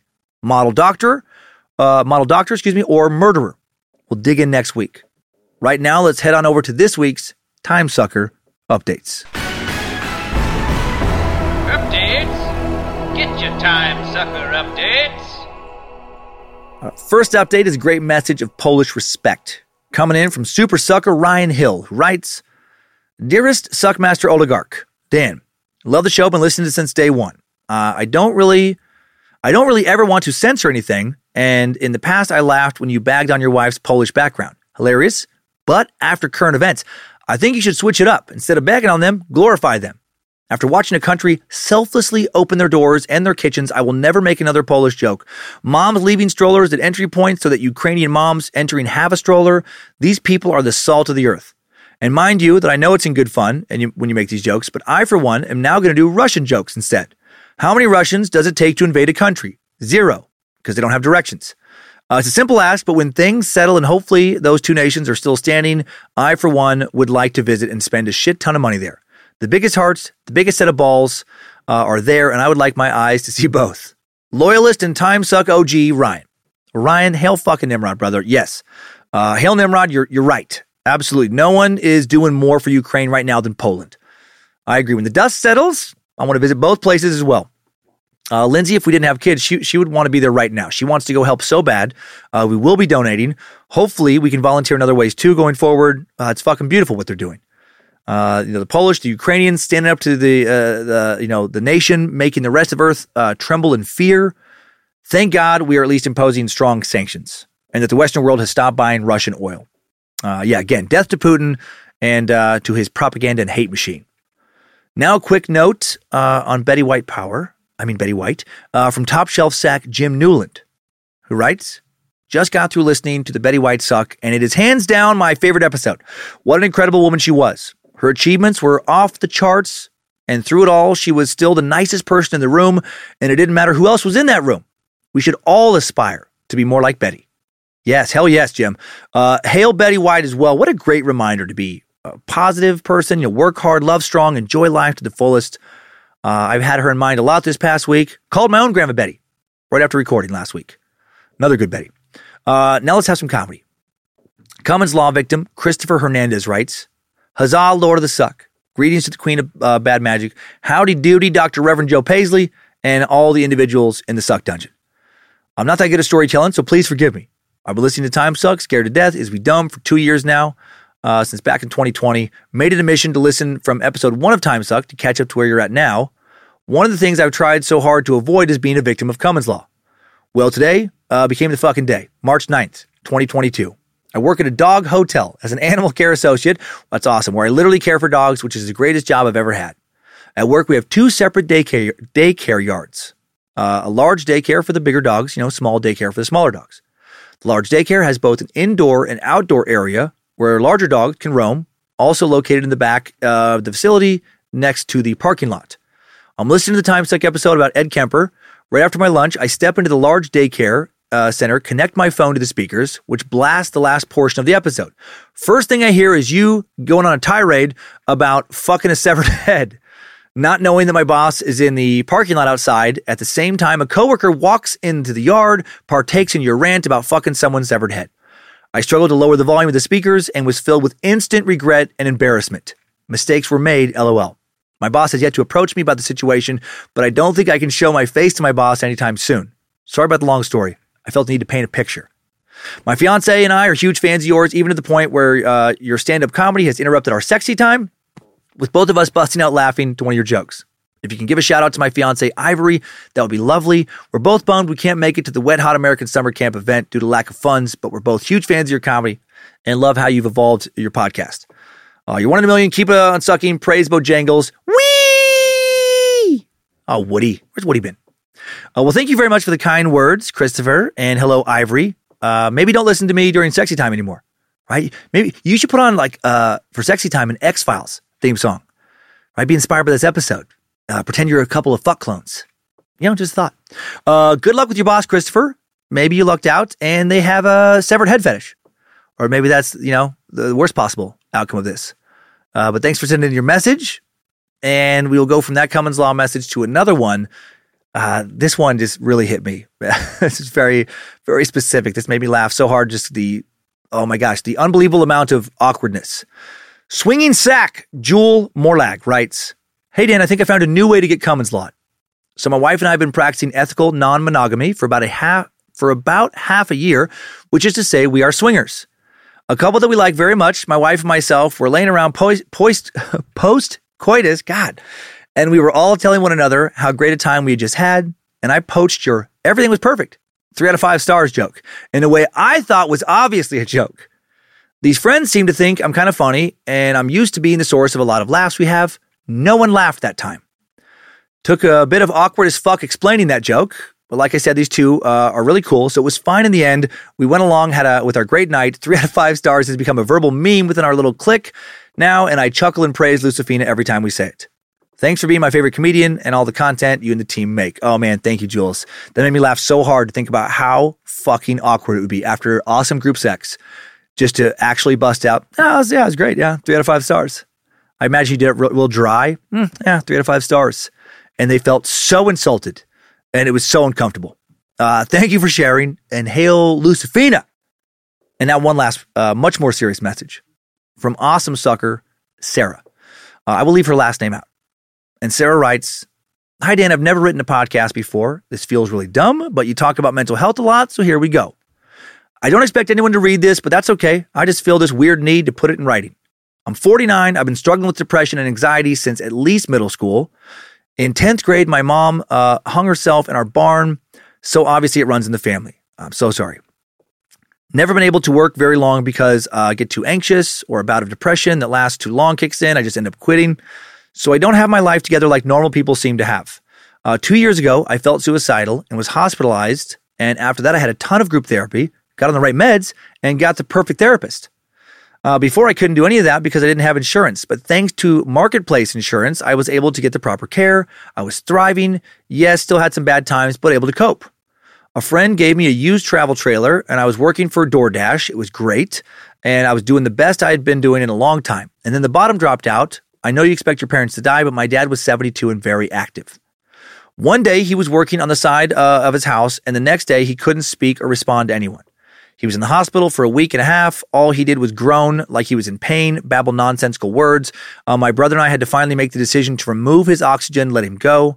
Uh, that was December 30th, 2021. This is what goes through my head 75% of the day now. Dad's dead and he's never coming back. I was I wish I was religious so I could at least uh, say he's happy in heaven, but I don't know. I just know I would give anything to have him back. He helped my brother care for my 96 year old grandmother, uh, who was verbally abusive for most of my life to me. Uh, my brother has mental issues and can't care for my grandmother alone, so I moved in to help. Uh, here's the thing.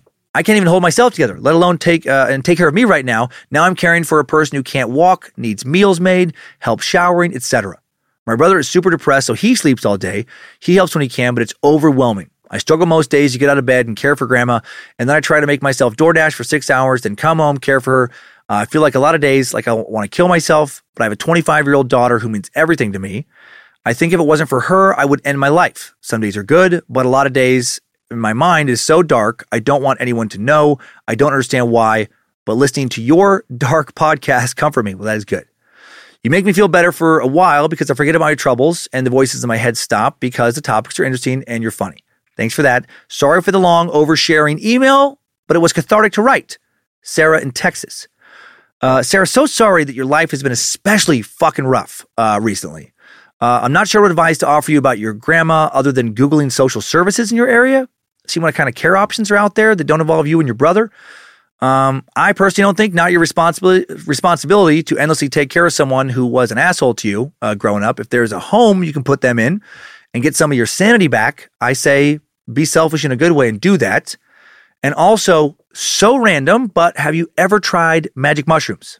I'm no doctor, I'm no therapist, but in addition to looking uh, back into group therapy in your area, if you can make the time for that, do you know anyone who sells magic mushrooms? Uh, there are more and more studies, like good studies, being done with amazing results regarding fighting depression, severe depression, and anxiety with psilocybin mushrooms, legit studies, promising results. Even my doctor, very conservative, approves of my use of them. You do need to look into the medicine you're taking. If you are taking medicine for depression, uh, you know, do some thorough searches of that combined with mushrooms to make sure that there is no adverse interactions.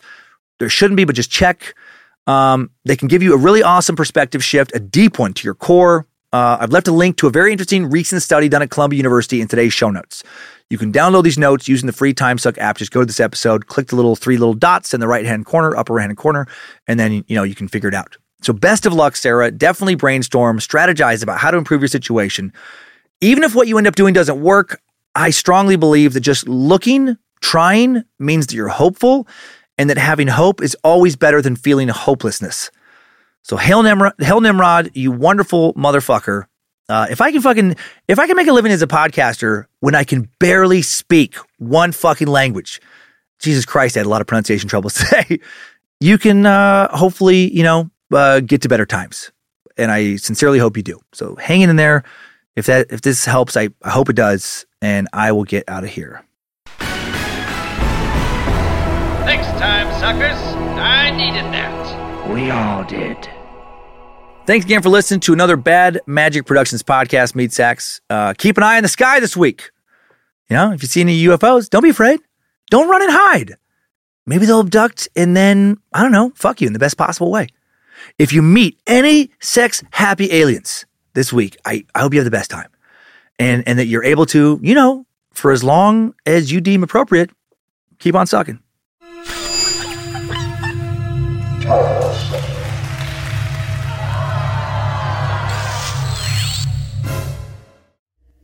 Bad Magic Productions.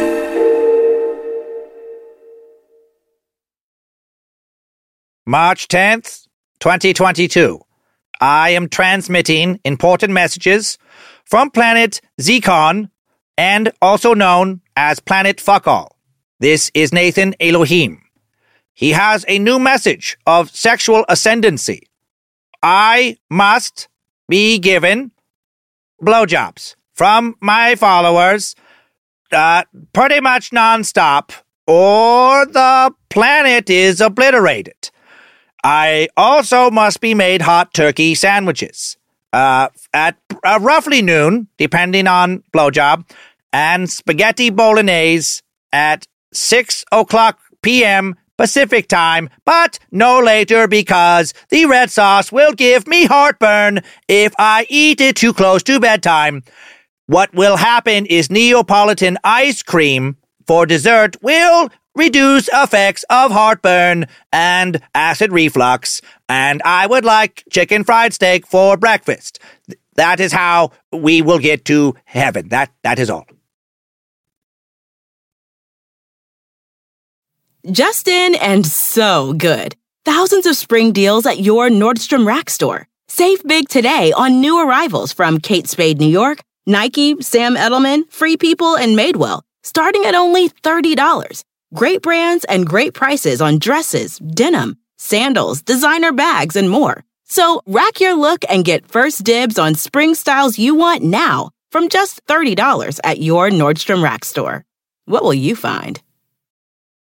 Sometimes it takes a different approach to help you unlock your true potential. With Capella University's game changing FlexPath learning format, you gain relevant skills you can apply to your career right away. Earn your degree from an accredited university and be confident in the quality of your education. Imagine your future differently at capella.edu. Capella University is accredited by the Higher Learning Commission. Learn more at capella.edu slash accreditation.